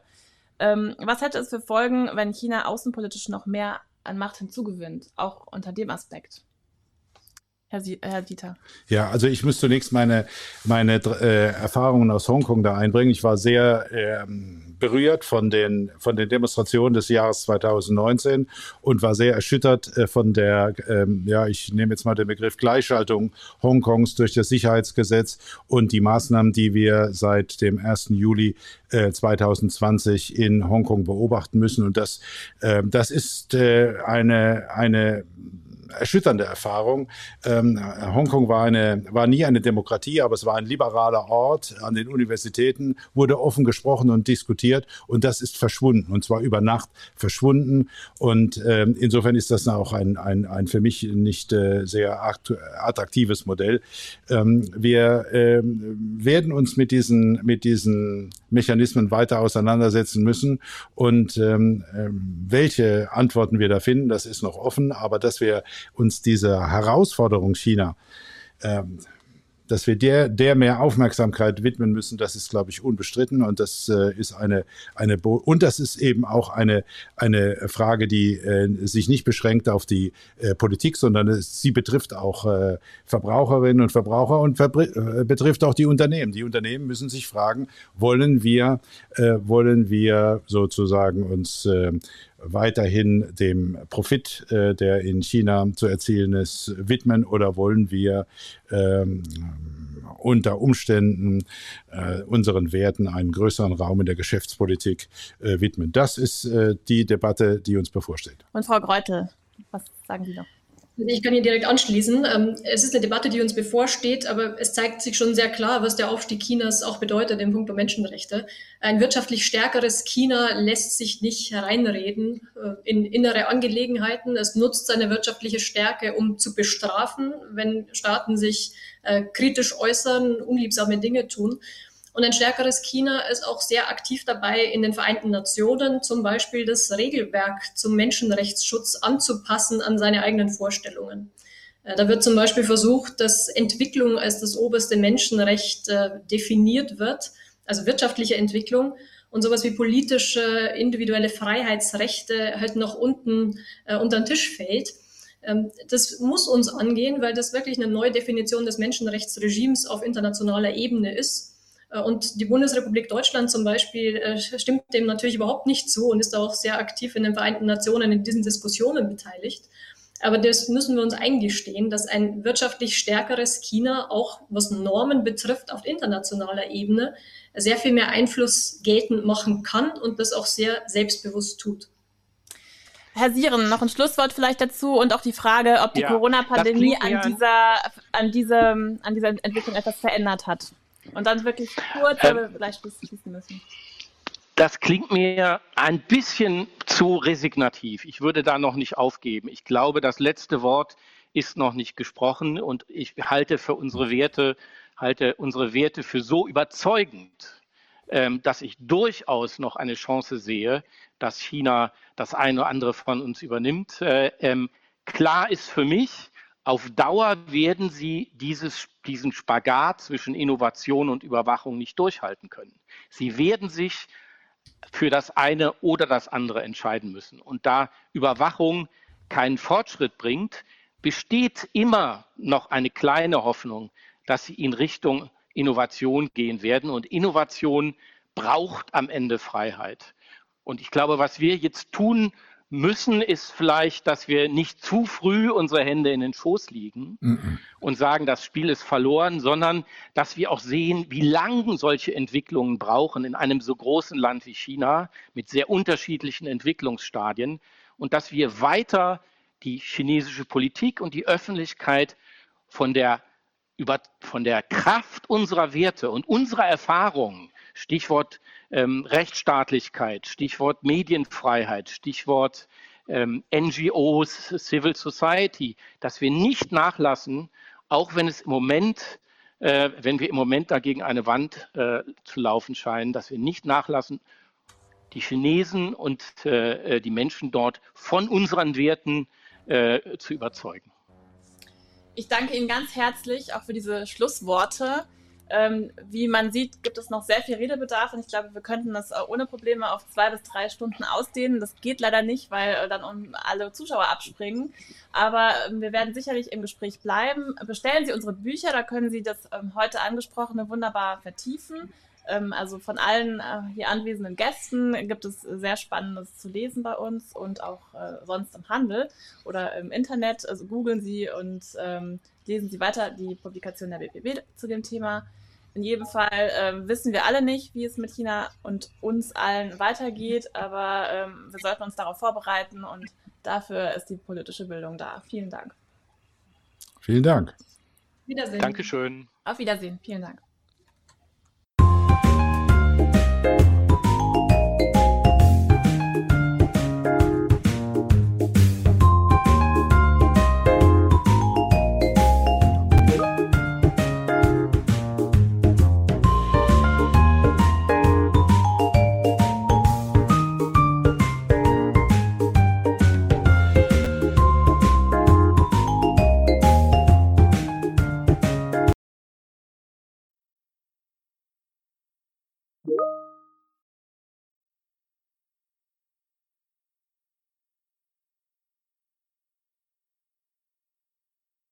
Dann äh, äh, starten wir äh, mit dem letzten Panel äh, des Tages. Äh, es geht um Systemkonkurrent oder Handelspartner China und Europa. Ich freue mich, äh, drei wunderbare Gäste auf dem Panel zu haben. Ich fange mit Margarete Bause an, die lange Landesvorsitzende der Bayerischen Grünen war, dann Fraktionsvorsitzende im Bayerischen Landtag. Ich glaube, ich weiß nicht, ob die Reihenfolge stimmt, egal, aber es ist dann 2017 in den Bundestag eingezogen ist, da den Schwerpunkt Menschenrechte sehr aktiv äh, gelebt hat, so aktiv, äh, dass es bis zum Einreiseverbot äh, nach China gereicht hat, ähm, eben insbesondere sich in Sachen Hongkong, Uiguren ähm, Engagierte beschäftigt. Ähm, dann Reinhard Bütikofer, Entschuldige, dass ich das jetzt sage, ich fange mit dem Wort Urgestein ein. Es ist einfach so, Urgestein grüner Politik. Ähm, äh, ich zähle mal so ein bisschen auf, vom Stadtrat über einen Landtagsabgeordneten, Bundestagsabgeordneter, jetzt Europaabgeordneter, politischer Geschäftsführer der Grünen, Vorsitzender der Grünen und eben jetzt, äh, wie schon gesagt, im Europäischen Parlament, äh, da Mitglied im Ausschuss für Auswärtige Angelegenheiten und Vorsitzender der Delegation für die Beziehungen zur Volksrepublik China auch mit einem Einreiseverbot nach China ausgestattet. Also wir haben ja die Versammlung der non, äh, Persona non gratas äh, auf diesem Panel. Ähm, und äh, natürlich äh, freue ich mich über Professor Heribert Dieter von der Stiftung Wissenschaft und Politik. Ähm, Professor Dieter hat an der FU Berlin studiert, da auch promoviert, hat sich dann auf weltwirtschaftliche Zusammenhänge spezialisiert und nach der Habilitation diverse Gastprofessuren in Deutschland, Australien wahrgenommen, forscht zu den Themen Globalisierung, Welthandel und auch speziell China und berät in diesem Bereich eben auch innerhalb der Stiftung Wissenschaft und Politik. Äh, herzlich äh, willkommen. Ähm, ich würde die erste Frage ganz, äh, ganz gerne an, an dich, Margarete, richten. Äh, äh, du hast dich ja in der Tat äh, schon intensiv auch mit, mit Kontakten zu China beschäftigt, eben auch gerade mit der Menschenrechtslage dort ähm, äh, hast äh, mit, mit Ai Weiwei zum Beispiel auch Kontakte gepflegt, viel auch in dem kulturellen Bereich.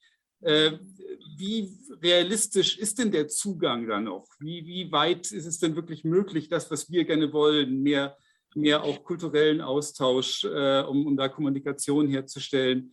Dieses, dieses Hineinwirken äh, über auch, ich sag mal, ein bisschen über den soften Weg, äh, von, sei es Kulturaustausch, sei es Kommunikation überhaupt, äh, auch, auch Bildungsargument, auch Universitätenaustausch. Was, was ist da überhaupt noch möglich? Oder wie weit sind die Blockaden schon hochgefahren? Also es wird in der Tat äh, zunehmend schwieriger, äh, je länger Xi Jinping an der Macht ist ähm, und äh, je schärfer auch die Kontrollen stattfinden ähm, auch der Zivilgesellschaft die Überwachungsmechanismen ausgebaut werden äh, und die Sanktionsmechanismen auch dann innerhalb des Landes ausgebaut werden. Ähm, es gibt sicherlich immer noch auch im Wissenschaftsbereich Kontakte, im kulturellen Bereich Kontakte, aber das wird äh, sehr genau beobachtet und alles, was der kommunistischen Partei missfällt ähm, an äh, offenen Worten oder gar Kritik, ähm, das wird sehr schnell dann auch äh, zensiert. Ähm, wir erleben es ja auch an der Berichterstattung hier nach Deutschland. Erst äh, heute war die Information, dass im Zusammenhang mit der Berichterstattung über die Flutkatastrophe in China und die Opfer der Flutkatastrophe ähm, eben auch ein deutscher, also ein Reporter der Deutschen Welle und ein britischer Reporter äh, auch angegriffen wurden wegen ihrer Berichterstattung. Ähm, also ähm, wenn da, wo es der kommunistischen Partei eben nicht ähm, ins Konzept passt, sehr schnell, sehr aggressive Reaktionen auch, um äh, ein bestimmtes Bild auch im Ausland äh, zu propagieren und eben kritische Reaktionen, kritische Stimmen, soweit es irgend möglich geht, tatsächlich auch dann ähm, aus dem Feld zu schlagen und eben nicht äh, laut werden zu lassen.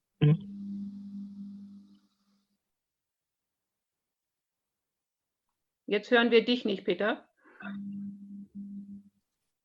ich hatte mich kurz weggeschaltet. Ich hoffe, der, der Wolkenbruch, der hier gerade gegen die Dachfenster prasselt, stört den Ton jetzt nicht zu sehr. Man versteht mich jetzt schon, oder? Genau, super, alles klar. Äh, Reinhard, die Frage an dich. Wie, wie realistisch ist denn die, die, Dualität aus Dialog und Härte, die wir auch im, im, äh, als, als Grüne gegenüber über China fordern? Also was, was kann man tatsächlich machen, ohne dass man jetzt äh, eine komplette äh, Verschlechterung der, der Verhältnisse riskiert, was wir am Ende auch nicht unbedingt wollen? Was ist, was, wo ist, wie ist der Spielraum? Was kann man tun? Die ganz nationalistischen Stimmen aus China, Peter, die versuchen uns gerade einzureden, dass das nicht beides geht. Wang Yi, der chinesische Außenminister, hat äh, gerade vor ein, zwei Tagen kommentiert, das wäre ja alles äh, wirrer Quatsch, was die Europäer da sagen, dass man gleichzeitig Partner und Wettbewerber und systemischer Real, äh, Rivale sei. Das äh, würde sich ja gegenseitig dementieren.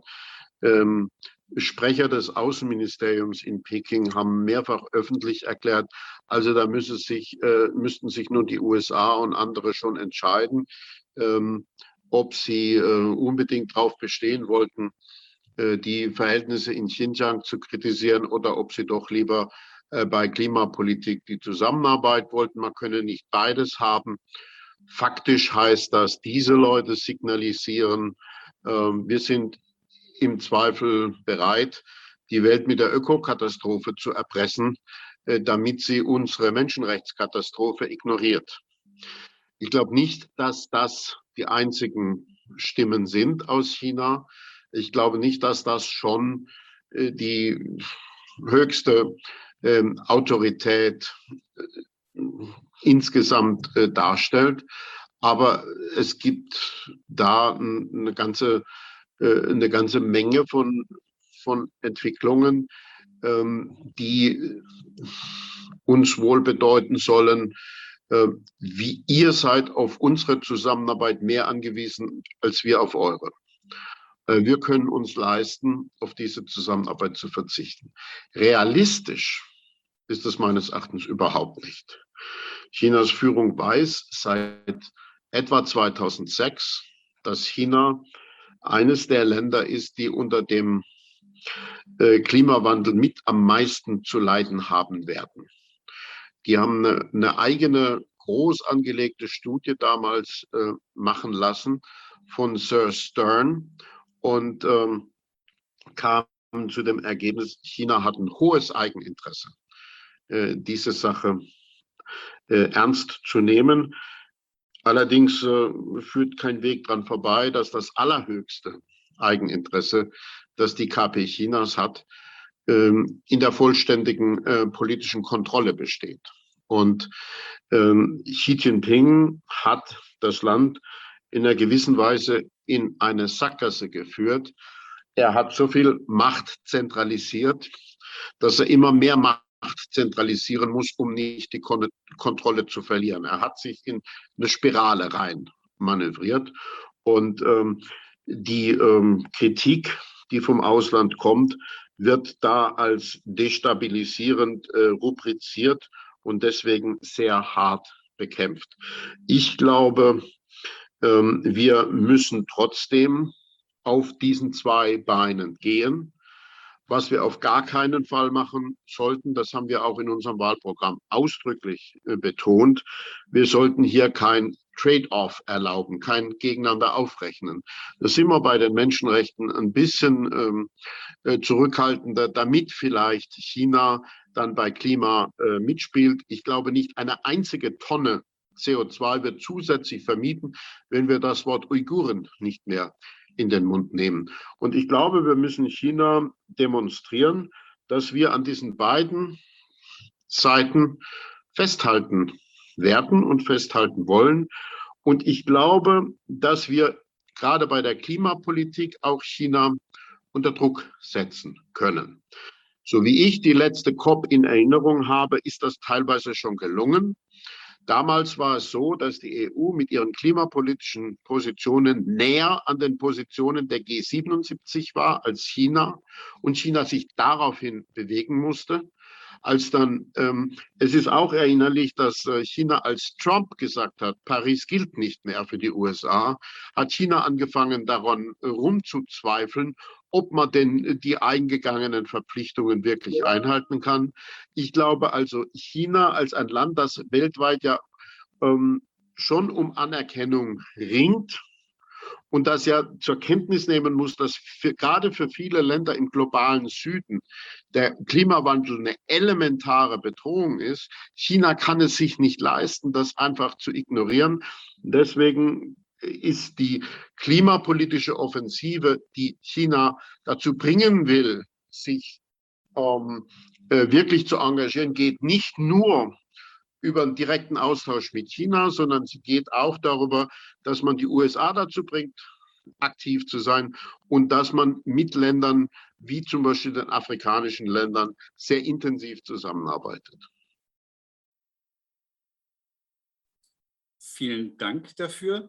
Ähm, ja, äh, Herr Professor Dieter, äh, wir sprechen jetzt hier auch über, äh, eben gerade über Wirtschaftsbeziehungen äh, zwischen Deutschland und China. Äh, wie, wie, wichtig sind diese Wirtschaftsbeziehungen? Also was ist das denn konkret auch strukturell, äh, was wir hier vielleicht riskieren oder nicht riskieren oder zumindest mit in die, in die politische Waagschale werfen?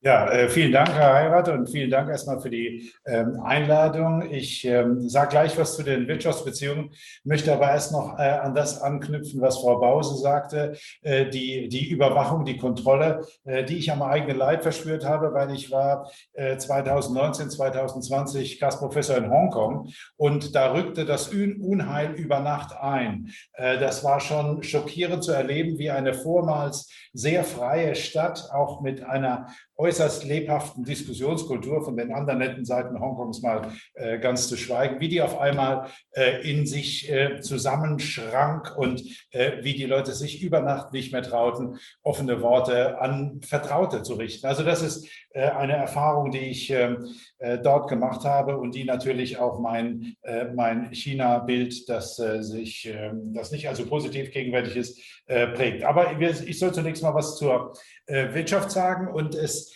hat ja so den Anschein, wenn man insbesondere die deutsche, allerdings vorwiegend die deutsche Debatte betrachtet, dass äh, Wohl und Wehe der deutschen Wirtschaft vom China-Geschäft abhängt. Und das stimmt nicht. Ähm, es ist nicht zutreffend, dass Deutschland so abhängig ist, äh, wie das die Politik, äh, wie das auch die Bundeskanzlerin gerne darstellt. Nur ähm, natürlich ist äh, das China-Geschäft für viele deutsche Unternehmen nicht unwichtig. Äh, sieben Prozent der deutschen Exporte äh, gehen nach China. Das ist nicht wenig. Man könnte es auch umdrehen. 93 Prozent der deutschen Exporte gehen woanders hin. Ähm, nur mal zum Vergleich. Wir exportierten im Jahr 2019, ich nehme das vor Pandemiejahr, weil das äh, realistischere Zahlen sind. Ähm, wir exportierten 2019 ähm, mehr nach Polen und Ungarn als nach China. Äh, und wenn man äh, Polen, Ungarn und Tschechien, um jetzt mal diese drei osteuropäischen Länder zu nehmen, zusammennimmt, dann ist der gesamte Handel, Import, Export im Jahr 2019 bei über 280 Milliarden äh, Euro gewesen und der China-Handel bei 180. Also es ist ein wichtiges Partnerland für Deutschland, aber es ist nicht so wichtig, wie es immer dargestellt wird. Und das bringt mich natürlich dann zu der, zu der alten Frage der politischen Ökonomie. Warum wird das denn so dargestellt? Was sind denn die Motive, die dazu führen, dass, der, dass das China-Geschäft äh, so ähm, wichtig dargestellt wird? Ich zitiere jetzt mal die, das Institut der deutschen Wirtschaft. Das ist, äh, glaube ich, in, der, in dem Zusammenhang eine ganz brauchbare Quelle. Die haben eine, eine Studie erstellt im Jahr 2019 zur Relevanz des China-Geschäftes und da heißt es, Zitat, die Wahrnehmung der Bedeutung Chinas für die deutsche Wirtschaft wird durch die hohen Umsätze und Gewinne einiger deutscher Großunternehmen verzerrt. Das sagt jetzt das Institut der deutschen Wirtschaft. Dann denke ich mir, okay, dann fragen wir doch mal ein bisschen weiter. Was sind das denn für Unternehmen, die dort so hohe Gewinne und Umsätze machen? Und ähm, die Antwort liegt natürlich nahe. Das ist die deutsche Automobilindustrie die 2019 zum ersten Mal mehr Autos in China als in Deutschland produziert hat. Jetzt kommen wir zu den Profiteuren. Das heißt, das sind keine deutschen Arbeitsplätze, die äh, vom China-Geschäft äh, natürlich ähm, ähm, Indirekt schon zum Teil, aber äh, nicht in dem Maße, wie man das denkt. Es sind die Aktionäre, es sind die Anteilseigner dieser Unternehmen der deutschen Automobilindustrie, die davon nachhaltig profitieren. Das sollte man schon bedenken, weil das ist jetzt keine Gruppe, die den besonderen Schutz der deutschen oder europäischen Außenwirtschaftspolitik bräuchte. War es ein bisschen zu lang, aber äh, wenn man mal mit dieser Frage beginnt, dann ist es schwierig, das ganz kurz zu machen. Vielen Dank, gar kein Problem. Ähm, Jetzt, Margarete, ähm, wir haben jetzt vorhin ein bisschen über Menschenrechte gesprochen und dieses, diese Problematik, dass wie sehr äh, in der Tat, wir haben es auch alle nochmal wiederholt, äh, China da auch blockt und äh, äh, eigentlich gar nicht diskutieren will. Ist denn, ähm, äh, sind denn soziale Standards äh, bei, bei der Abnahme von Waren, also auch, ich sag mal, ich ein weiterentwickeltes Lieferkettengesetz, ein Weg vielleicht über Umwege, äh, auch mehr Menschenrechte äh, nach China zu exportieren?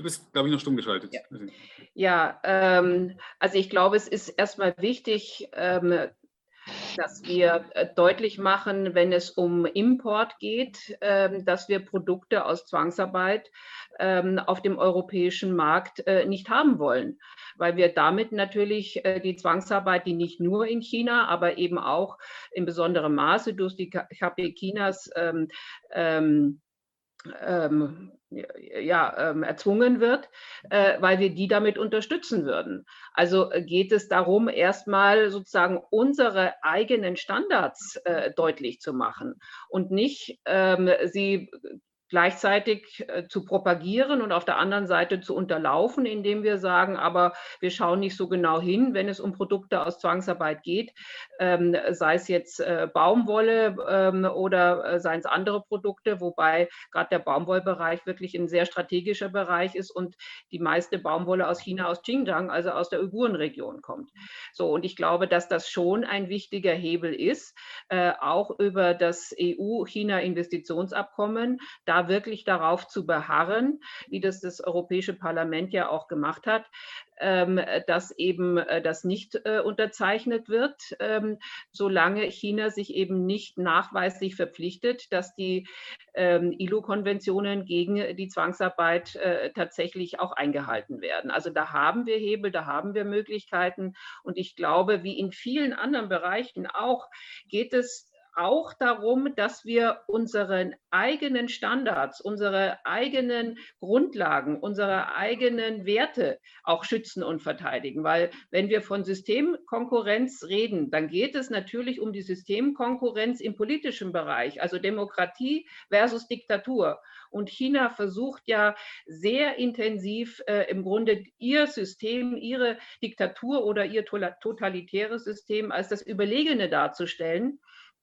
Äh, und entsprechend auch mit ihrer Propaganda zu vermarkten. Gerade haben wir es ja auch in der Pandemiebekämpfung äh, immer wieder gesehen, ähm, dass die Propaganda sagt, das äh, chinesische System ist viel effektiver im Schutz der Gesundheit der Bevölkerung als zum Beispiel das demokratische System. Also dieser permanente Versuch, ähm, äh, das politische System der Demokratie zu unterminieren, schwach zu reden, zu unterlaufen, ähm, zu destabilisieren, äh, das, glaube ich, ist auch eine entscheidende Gefahr.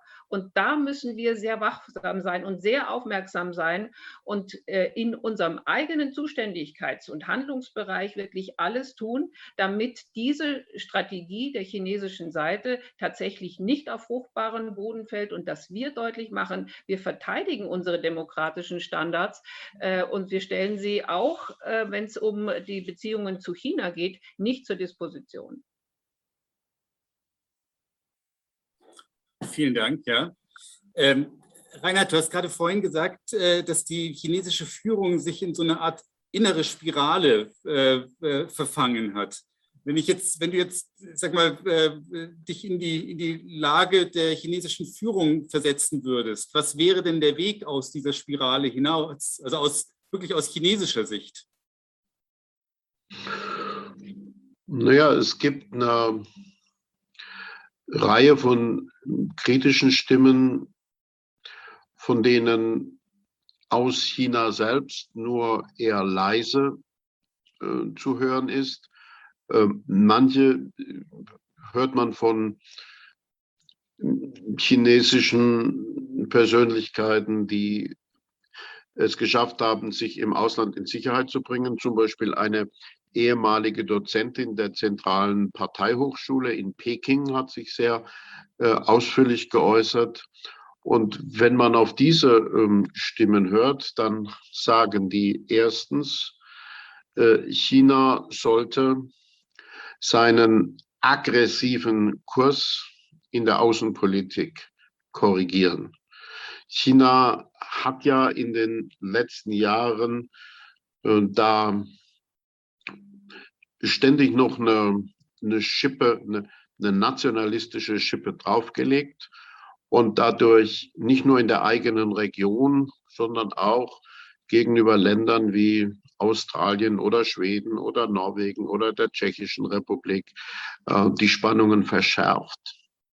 Zweitens äh, sagen diese Stimmen, die ähm, absolute Zentralisierung und Konzentration der politischen Macht in den Händen von Parteikaiser Xi Jinping ist etwas, äh, was ähm, äh, China auf den falschen Weg führt. Ähm, China war, so würde ich es beschreiben, vor zehn Jahren eine Art kommunistische Adelsaristokratie, ähm, bei der verschiedene Familien die Macht unter sich aufgeteilt hatten. Es gab aber eine gewisse Machtteilung. Niemand äh, durfte die ganze Macht an sich ziehen. Das führte dazu, dass gewisse Perspektiv- und Interessenausgleiche nötig waren, äh, um zu Entscheidungen zu kommen. Heute ist das äh, über den Haufen geworfen und äh, Xi Jinping ist mächtiger als Mao je war. Und ähm, äh, das ist das zweite Element. Das dritte Element, was diese Stimmen äh, sagen, äh, ist, ähm, China sollte sich an seine eigene Verfassung halten. Das ist in China offiziell in, in, in, in der Diktion der KP Chinas völlig verpönt. Die Vorstellung, dass eine Verfassung ein, ein Dokument sei, an das sich auch die Partei halten muss. Das war aber vor zehn Jahren durchaus noch eine ernsthaft auch in der KP äh, vertretene Position. Also dass die Bürger eigene Rechte haben und nicht nur abhängig vom Wohlwollen äh, der, äh, der politischen Führung. Das sind äh, wahrscheinlich drei entscheidende Elemente. Ich äh, kann nicht sehen, dass die äh, Führung um Xi Jinping irgendwie geneigt wäre, sich darauf einzulassen.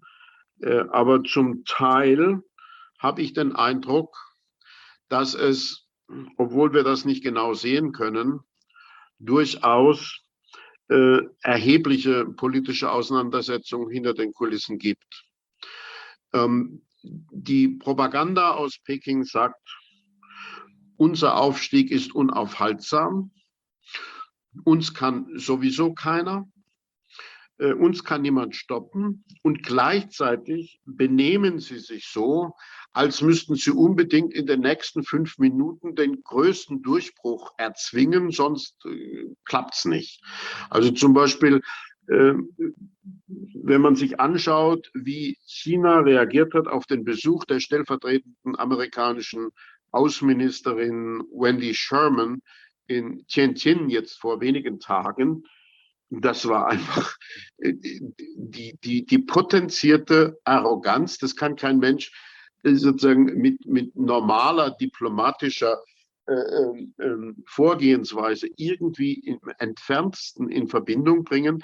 Das klang so, als, als müsse da nun unbedingt ein äh, Durchbruch zu mehr Macht für China erzwungen werden. Dafür gibt es verschiedene Interpretationen, wie man eigentlich sowas macht. Wenn man wirklich daran glaubt, wir steigen auf, dann ist diese Art von Hyperhektik äh, schwer verständlich. Aber wenn man unterstellt, äh, dass es einen inneren Richtungskampf gibt in der Partei, darum, ob man tatsächlich den Weg von Xi Jinping bis zum bitteren Ende weitergeht, dann könnte man sich vorstellen, dass das erklärt, warum da jetzt in der Außenpolitik so aufgetrumpft wird, um das möglicherweise in der innenpolitischen Auseinandersetzung zum Instrument zu machen.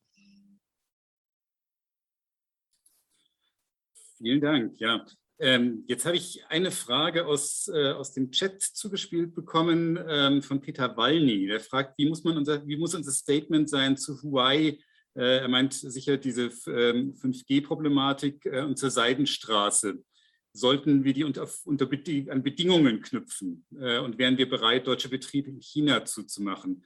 Also äh, Herr Professor Dieter, ich gebe Ihnen mal die Frage so ein bisschen, aber vielleicht auch noch addiert mit dem, was ich auch fragen wollte. Wie weit können wir denn in Zusammenarbeit mit der Industrie äh, tatsächlich äh, da äh, Wirkungen und Prozesse steuern und voranbringen?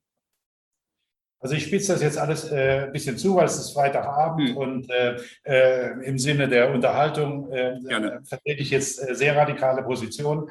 Ähm, die, die sind noch so ein bisschen abzuschwächen in der, in der Diskussion, aber letzten Endes ähm, glaube ich, dass wir da äh, noch ganz andere, andere Antworten finden müssen, als wir bislang äh, gefunden haben. Zunächst zu Frau Bause. Ich äh, möchte zu den Menschenrechten was sagen. Es geht nicht nur um die Menschenrechte einer unterdrückten Minderheit äh, der Uiguren, es geht um die Menschenrechte aller Chinesen, die mit Füßen getreten werden.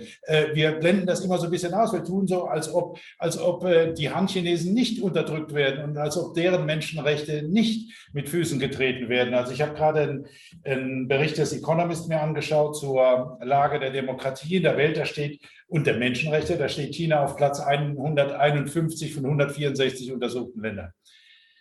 Ähm, in der Wirtschaft werden uns die Antworten von Peking ohnehin schon gegeben. Wir sollten vielleicht von diesem hohen europäischen Ross äh, herunter und sollten uns mit der, mit der Realität der chinesischen Wirtschaftspolitik beschäftigen, die auf Autarkie setzt, zumindest auf Autonomie und die Importe reduzieren möchte und die auch ausländische Firmen aus China drängen möchte. Ich könnte jetzt äh, Ihnen sehr viele Beispiele liefern. Also die ähm, im Ausland wird das sehr viel deutlicher gesehen als in Deutschland. In Aus, Im Ausland, in den äh, angelsächsischen Ländern insbesondere, wird schon sehr klar gesehen, dass die goldenen Jahre in China für wen auch immer vorbei sind. Wir, wir, wir tun immer noch so, als ob wir jetzt entscheiden, soll VW noch eine Fabrik bauen oder soll VW nicht noch eine Fabrik bauen. Xi Jinping und seine, und seine Wirtschaftspolitik setzen auf Reduzierung der Importe. Sie wollen unabhängig werden von Importen, insbesondere von Halbleiterimporten, aber auch von vielen anderen mehr. Und das ist natürlich dann etwas, worauf der Westen und worauf auch Deutschland reagieren sollte. Äh, wenn man das mal, ich untersuche das gerade in der SWP-Studie, wenn man mal betrachtet, äh, wie abhängig andere Länder von China sind, da sind wir weit, weit hinten. Ein Land wie Australien äh, exportiert 40 Prozent, mehr als 40 Prozent seiner Exporte nach China. Bei uns sind es, wie gesagt, sieben. Ähm, selbst die USA haben einen höheren Anteil der Exporte nach China als wir. Trotzdem scheut sich dort niemand einer Konfrontation, die sich die Australier beispielsweise nicht ausgesucht haben, mit China aus dem Weg zu gehen. Also Deutschland ist in dieser Frage noch sehr krämerisch, um nicht zu sagen kleinkrämerisch und betont die wirtschaftlichen Aspekte in einem Maß, wie es nur wenige andere Länder tun, auch andere europäische Länder, auch Herr Macron, auch sowieso Boris Johnson äh, sind da schon sehr viel weiter. Und ich befürchte, dass es auch angesichts dessen, äh, was Herr Bütikofer völlig zu Recht gesagt hat, angesichts dieser, dieser fatalen Politik, der sich die Kommunistische Partei in China verschrieben hat, zu dieser vergleichsweise konfrontativen Politik des Westens keine Alternative gibt. Ähm, Generalsekretär, ich sage immer Generalsekretär, weil das ist das wichtigere Amt. Ähm, das Amt des Staatspräsidenten, das ist für äh, ihn selbst weniger wichtig als das des Generalsekretärs der Kommunistischen Partei. Die Kommunistische Partei und Generalsekretär Xi setzen ähm, auf Reduzierung der Kontakte mit dem Ausland und ähm, sie, auch, die, auch die Debatten, die wir ähm, äh, in den letzten Monaten zu verfolgen haben, vielleicht ein Kommentar zu Herrn Bütikofer, richten sich nach meiner Wahrnehmung doch sehr stark an das heimische Publikum. Die kommunistische Partei versucht sich als der Retter der chinesischen Bevölkerung darzustellen. Das feindliche Ausland, und das ist ja eine Geschichte, die kann man zurückverfolgen bis zu den Opiumkriegen, das feindliche Ausland möchte China unterjochen und nur die kommunistische Partei ist in der Lage, dieses abzuwehren. Damit müssen wir uns einfach auseinandersetzen. Das wird äh, für die deutsche Außenpolitik in den kommenden Jahren ein äh, großes äh, Thema werden, vielleicht das größte Thema überhaupt. Ähm, letzter Punkt, chinesische Kaiser wirkten immer dann besonders mächtig, kurz bevor sie gestürzt wurden. Also ich will jetzt nicht sagen, dass das bevorsteht, aber wir sollten nicht annehmen, dass äh, das Lebensalter das, der begrenzende Faktor in der Phase von Xi Jinpings Machtausübung sein wird. Peter, wenn du erlaubst, würde ich gerne eine Sache ergänzen äh, zu dem, was Herr Professor Dieter gesagt ja. hat, nämlich bezüglich der Rolle der deutschen Wirtschaft. Ich sage es auch etwas äh, zugespitzt. Die deutsche Wirtschaft ist in dieser Frage von einigen Großkonzernen, äh, an deren Spitze VW steht, mal abgesehen, wesentlich weiter als die deutsche Bundesregierung. Man sollte mal zur Kenntnis nehmen, was der Präsident des Bundesverbandes der deutschen Industrie, Herr Russwurm, dazu gesagt hat. Nicht nur, dass der BDI vor zweieinhalb Jahren ein außerordentlich kritisches und interessantes Strategiepapier zu China publiziert hat, dem dann andere gefolgt sind, sondern Herr Russwurm hat vor kurzem erklärt, auch deutsche Unternehmen müssen sich, wenn sie sich in China engagieren, mit der Frage der Menschenrechte befassen. Das habe ich von einem deutschen Wirtschaftsminister sehr lange nicht gehört. Und ich weiß aus vielen Gesprächen, dass das jetzt nicht nur die Spitze des BDI ist, die das so sieht. Das ist auch in anderen Verbänden, hat sich da eine, eine sehr kritische äh, Meinung ausgebildet. Ich weiß es vom VDMA, ich weiß es vom ZVEI und ich weiß es aus vielen mittelständischen Firmen. Und ich glaube, äh, was man auch sagen kann, die Firmen sehen das, was Herr Dieter betont hat. Dieses langfristige Streben Chinas hin zur internen Autonomie und zur Dominanz nach außen. Das ist kein Partnerschaftsprogramm. Und wer einfach so weitermacht wie in den letzten Jahren und meint, immer mehr in China zu investieren, wird immer besser, der rennt in eine Sackgasse, die absehbar ist. Ich behaupte, die Strategen bei VW sehen das auch. Nur haben die Strategen von VW sowas an sich, was sie auch in anderen Fragen schon demonstriert haben. Sie meinen immer, sie sind so souverän, dass sie das, ähm, den, den Status quo auszuzeln können, bis sie entscheiden, dass sie jetzt den Hebel umlegen. Und ich glaube, das ist gefährlich. Das ähm, hat sie äh, in den Nachtrab gebracht bei der Elektromobilität zum Beispiel. Und ich glaube, man muss jetzt anfangen, diese einseitigen Abhängigkeiten von China systematisch zu reduzieren. Ich glaube nicht, dass die sich einfach um Absatz rumdrehen können.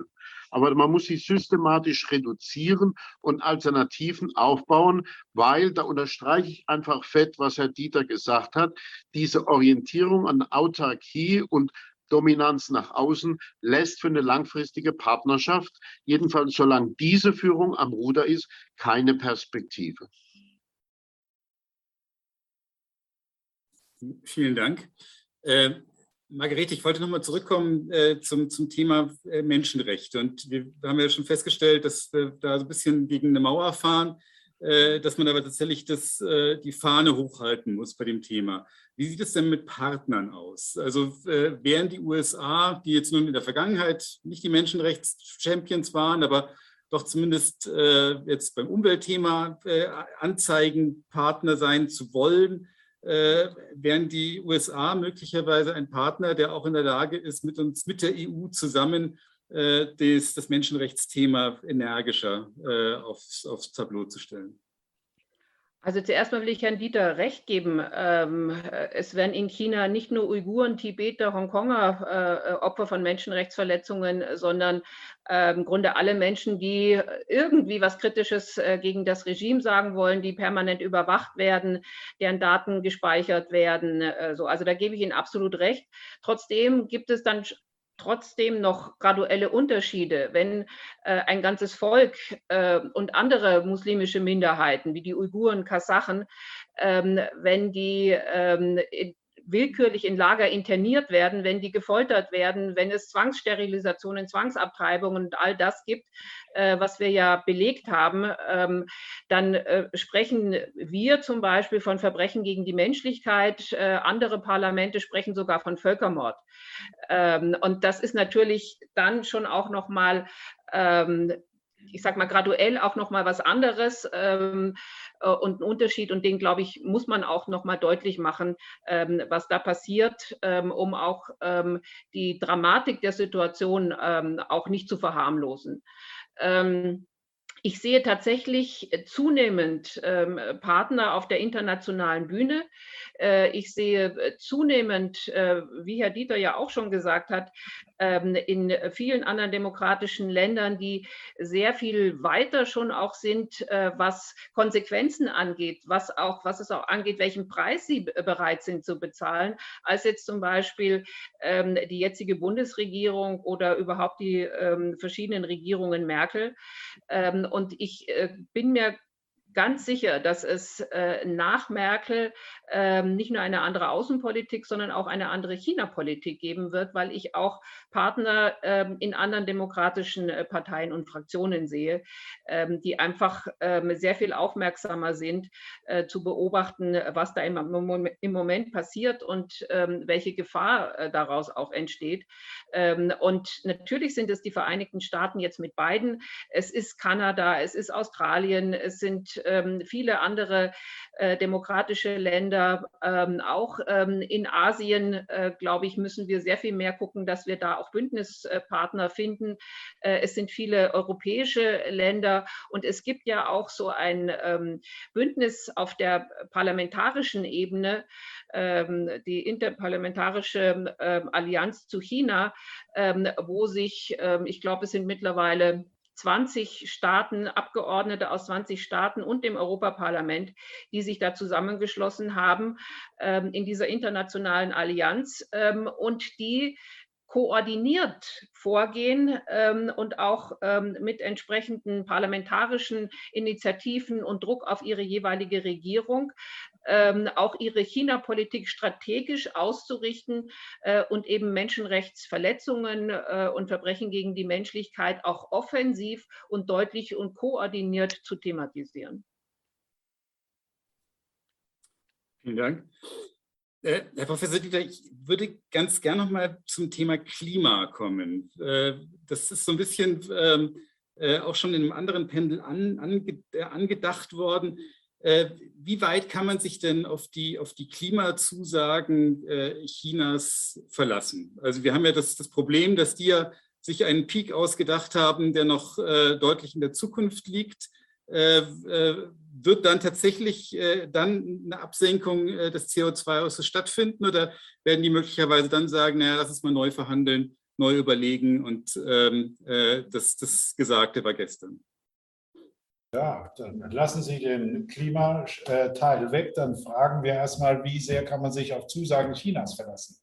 Ähm, das äh, kann man beispielsweise anhand der, der Mitgliedschaft äh, Chinas in der Welthandelsorganisation relativ deutlich nachweisen, dass die Zusagen, die China dort gemacht hat, nicht eingehalten werden und dass es Leute gibt wie den früheren äh, Generaldirektor Pascal Lamy, der sagt, der chinesische Staatskapitalismus ist der, das größte Hindernis für die Weiterentwicklung des Welthandelssystems. Das hat er schon vor drei Jahren gesagt.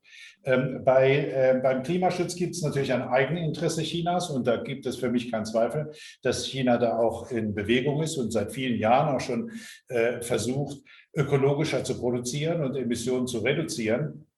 Es gibt aber ein Feld, was wenn ich das richtig beobachte, noch äh, nicht hinreichend thematisiert wird. Ähm, und zwar hat äh, China wie alle anderen auch im Pariser Klimaschutzvertrag unterschrieben, dass bei ausländischen Investitionen die Effekte auf den Klimaschutz geprüft werden sollen. Äh, bei der Belt and Road Initiative, die, wir haben da noch gar nicht im Detail, im Detail drüber gesprochen, ähm, äh, spielt das überhaupt keine Rolle. Da werden Dutzende und Aberdutzende von neuen Kohlekraftwerken gebaut, äh, allen vor in, äh, in Pakistan und äh, anderen äh, Ländern der 68 Staaten umfassenden Belt and Road Initiative. Das ist ein, eine Verletzung des Vertrages. Ähm, die könnte man thematisieren, macht niemand, aber es ist tatsächlich so, dass die kurzfristigen Interessen äh, chinesischer Unternehmen dort eine größere Rolle zu spielen scheinen als der ähm, Klimaschutz. Ich will noch auf einen Punkt, der uns vielleicht zurückbringt, auch zur, zur, zur Nachhaltigkeit des chinesischen ähm, Wirtschaftsmodells zu sprechen kommen. Es wird ja immer auch in der öffentlichen Wahrnehmung in ähm, nicht nur in Deutschland, aber auch in Deutschland ähm, davon gesprochen, dass China die Krise besser überwunden hat als nahezu alle anderen Volkswirtschaften dieses Planeten. Zumindest ist das so, in den, in den Zeitungen wird das so diskutiert. Ein Faktor wird dabei nicht betrachtet. Die chinesische Verschuldung ist im Jahr 2020 explodiert von 300 auf 340 Prozent des Bruttoinlandsprodukts. Das heißt, man hat mit enormer neuer Verschuldung die Wirtschaft wieder in Gang gebracht, aber die Schulden sind noch da. Und die Schulden ähm, werden die, äh, die, chinesische Wirtschaft ähm, weiter belasten. Ich kann mir das nicht verkneifen, Herr Bütikofer, da kurz zu VW äh, noch was zu sagen. Das ist natürlich schon, schon teilweise schwierig, wenn man die Stellungnahmen des Vorstandsvorsitzenden sich da anhören muss, der da sagt, ähm, nur 5,7 Prozent der Menschen auf diesem Globus leben in einer Demokratie. Wenn wir nur mit diesen Menschen äh, Geschäfte machen wollten, dann müssten wir den Laden zumachen, so in etwa äh, hat er das gesagt. Also erst einmal stimmt die, die Zahl natürlich überhaupt nicht, weil ich dachte mir 5,7 Prozent, das sind doch sehr wenige Leute. Ähm, Herr Dies hat sich auf einen Bericht des Economist bezogen und den ich vorhin schon erwähnt habe. Und äh, in diesem Bericht äh, wird von 49,6 Prozent der Menschheit äh, gesprochen, die in Demokratien, ähm, zum Teil sogenannte Flawed Democracies, aber zu den Flawed Democracies zählt auch Frankreich und Belgien. Ähm, also die Hälfte der Menschheit lebt in Demokratien und nicht, wie uns Herr Dies das weismachen wollte, 5,7 ähm, Prozent. Und was die deutschen Unternehmen auch bedenken sollten, ist, dass es ähm, ein Risiko geben kann, dass sich ein Reputationsschaden aus der intensiven Tätigkeit in China ergeben könnte. Mit anderen Worten, ähnlich wie wir das vor vielen Jahren mit Südafrika hatten, äh, könnte ein, ein Makel ähm, mit äh, der Tätigkeit in China äh, verbunden werden und das könnte die Geschäfte in anderen Teilen der Welt erschweren. Also es ist möglicherweise auch im eigenen Interesse der Unternehmen, ihr Engagement in China zu reduzieren. Und ähm, natürlich ist das schmerzhaft, aber äh, letzter Punkt zu der parteipolitischen Diskussion. Ähm, Herr Merz hat in einem Interview in Handels, im Handelsblatt oder in der Wirtschaftswoche äh, vor einigen Tagen gesagt, im Zweifel müssen deutsche Unternehmen auch einmal auf ein Geschäft verzichten. Und das ist im Interesse, im langfristigen Interesse dieser Unternehmen und natürlich auch im langfristigen Interesse äh, Deutschlands. Gehe davon aus, dass Merz das nicht unbedingt werteorientiert gemeint hat, sondern Wirtschaftsinteresse orientiert. Ähm, ähm, Reinhard, ähm, ein bisschen anknüpfend an das, was, äh, was äh, Herr Professor Dieter mal kurz gesagt hat, äh, äh mit dem, ähm, ähm, dem, dem, Kaiser, der vielleicht äh, kurz vorm, vorm, vorm Ende ist. Kannst du dir vorstellen, dass China in eine Lage kommt, in der tatsächlich ein Systemwechsel stattfinden würde? Ja, das kann ich mir schon vorstellen, weil wir mehrfach in China einen Systemwechsel erlebt haben. Was Deng Xiaoping 78 äh, orchestriert hat, war ein Systemwechsel mit der Politik von Reform und Öffnung. Das ist dann ähm, ähm, vor die Wand gelaufen und dann hatten wir die schrecklichen äh, Ereignisse auf dem Tiananmen 89 ähm, und danach hat er äh, diese Politik der Reform und Öffnung erneuert. Und wenn die Kommunistische Partei heute angibt, ähm, wie viele hundert Millionen Menschen sie aus der Armut befreit habe, dann muss man einfach nüchtern hinzufügen, ohne diese Öffnung für die Weltwirtschaft und ohne die Investitionen auch internationaler Unternehmen in China wäre das nie gelungen. Der Beitrag der KP dazu war, dass sie das ermöglicht hat. Und ich würde sagen, Xi Jinping hat wiederum einen Systemwechsel bedeutet. Ein Systemwechsel von einer Parteiaristokratie zu einem Parteikaisertum, ein Systemwechsel, in dem ähm, Grauzonen der gesellschaftlichen Selbstorganisation, die es vorher gab, wo gewisse NGOs auch Kritik, umweltpolitische Kritik zum Beispiel äußern konnten. Bestimmte reformorientierte Teile der Bürokratie, sondern sogar mit solchen NGOs zusammengearbeitet haben, um Klimapolitik und Umweltpolitik voranzubringen. Das ist heute alles nicht mehr da. Vor zehn Jahren konnten mutige Rechtsanwälte noch ihre Mandanten in Menschenrechtsfragen verteidigen. Heute sitzen die Rechtsanwälte selbst alle im Knast. Das ist insgesamt ein Systemwechsel. Äh, unter der Ägide derselben kommunistischen Partei, aber ähm, äh, das ist trotzdem ein, ein, ein, anderes China heute, das von Xi Jinping und äh, im Vergleich zu dem von Hu Jintao oder von noch, noch ganz anders als von Hu Yaobang. Und äh, ich kann mir auch vorstellen, äh, dass sich das wieder ändert.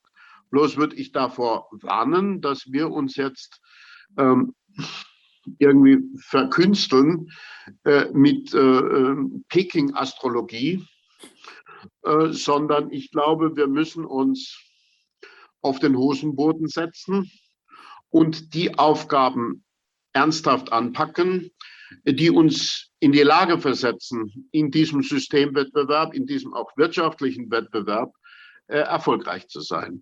Und das sind einige interne Reformaufgaben, über die wir jetzt nicht viel gesprochen haben.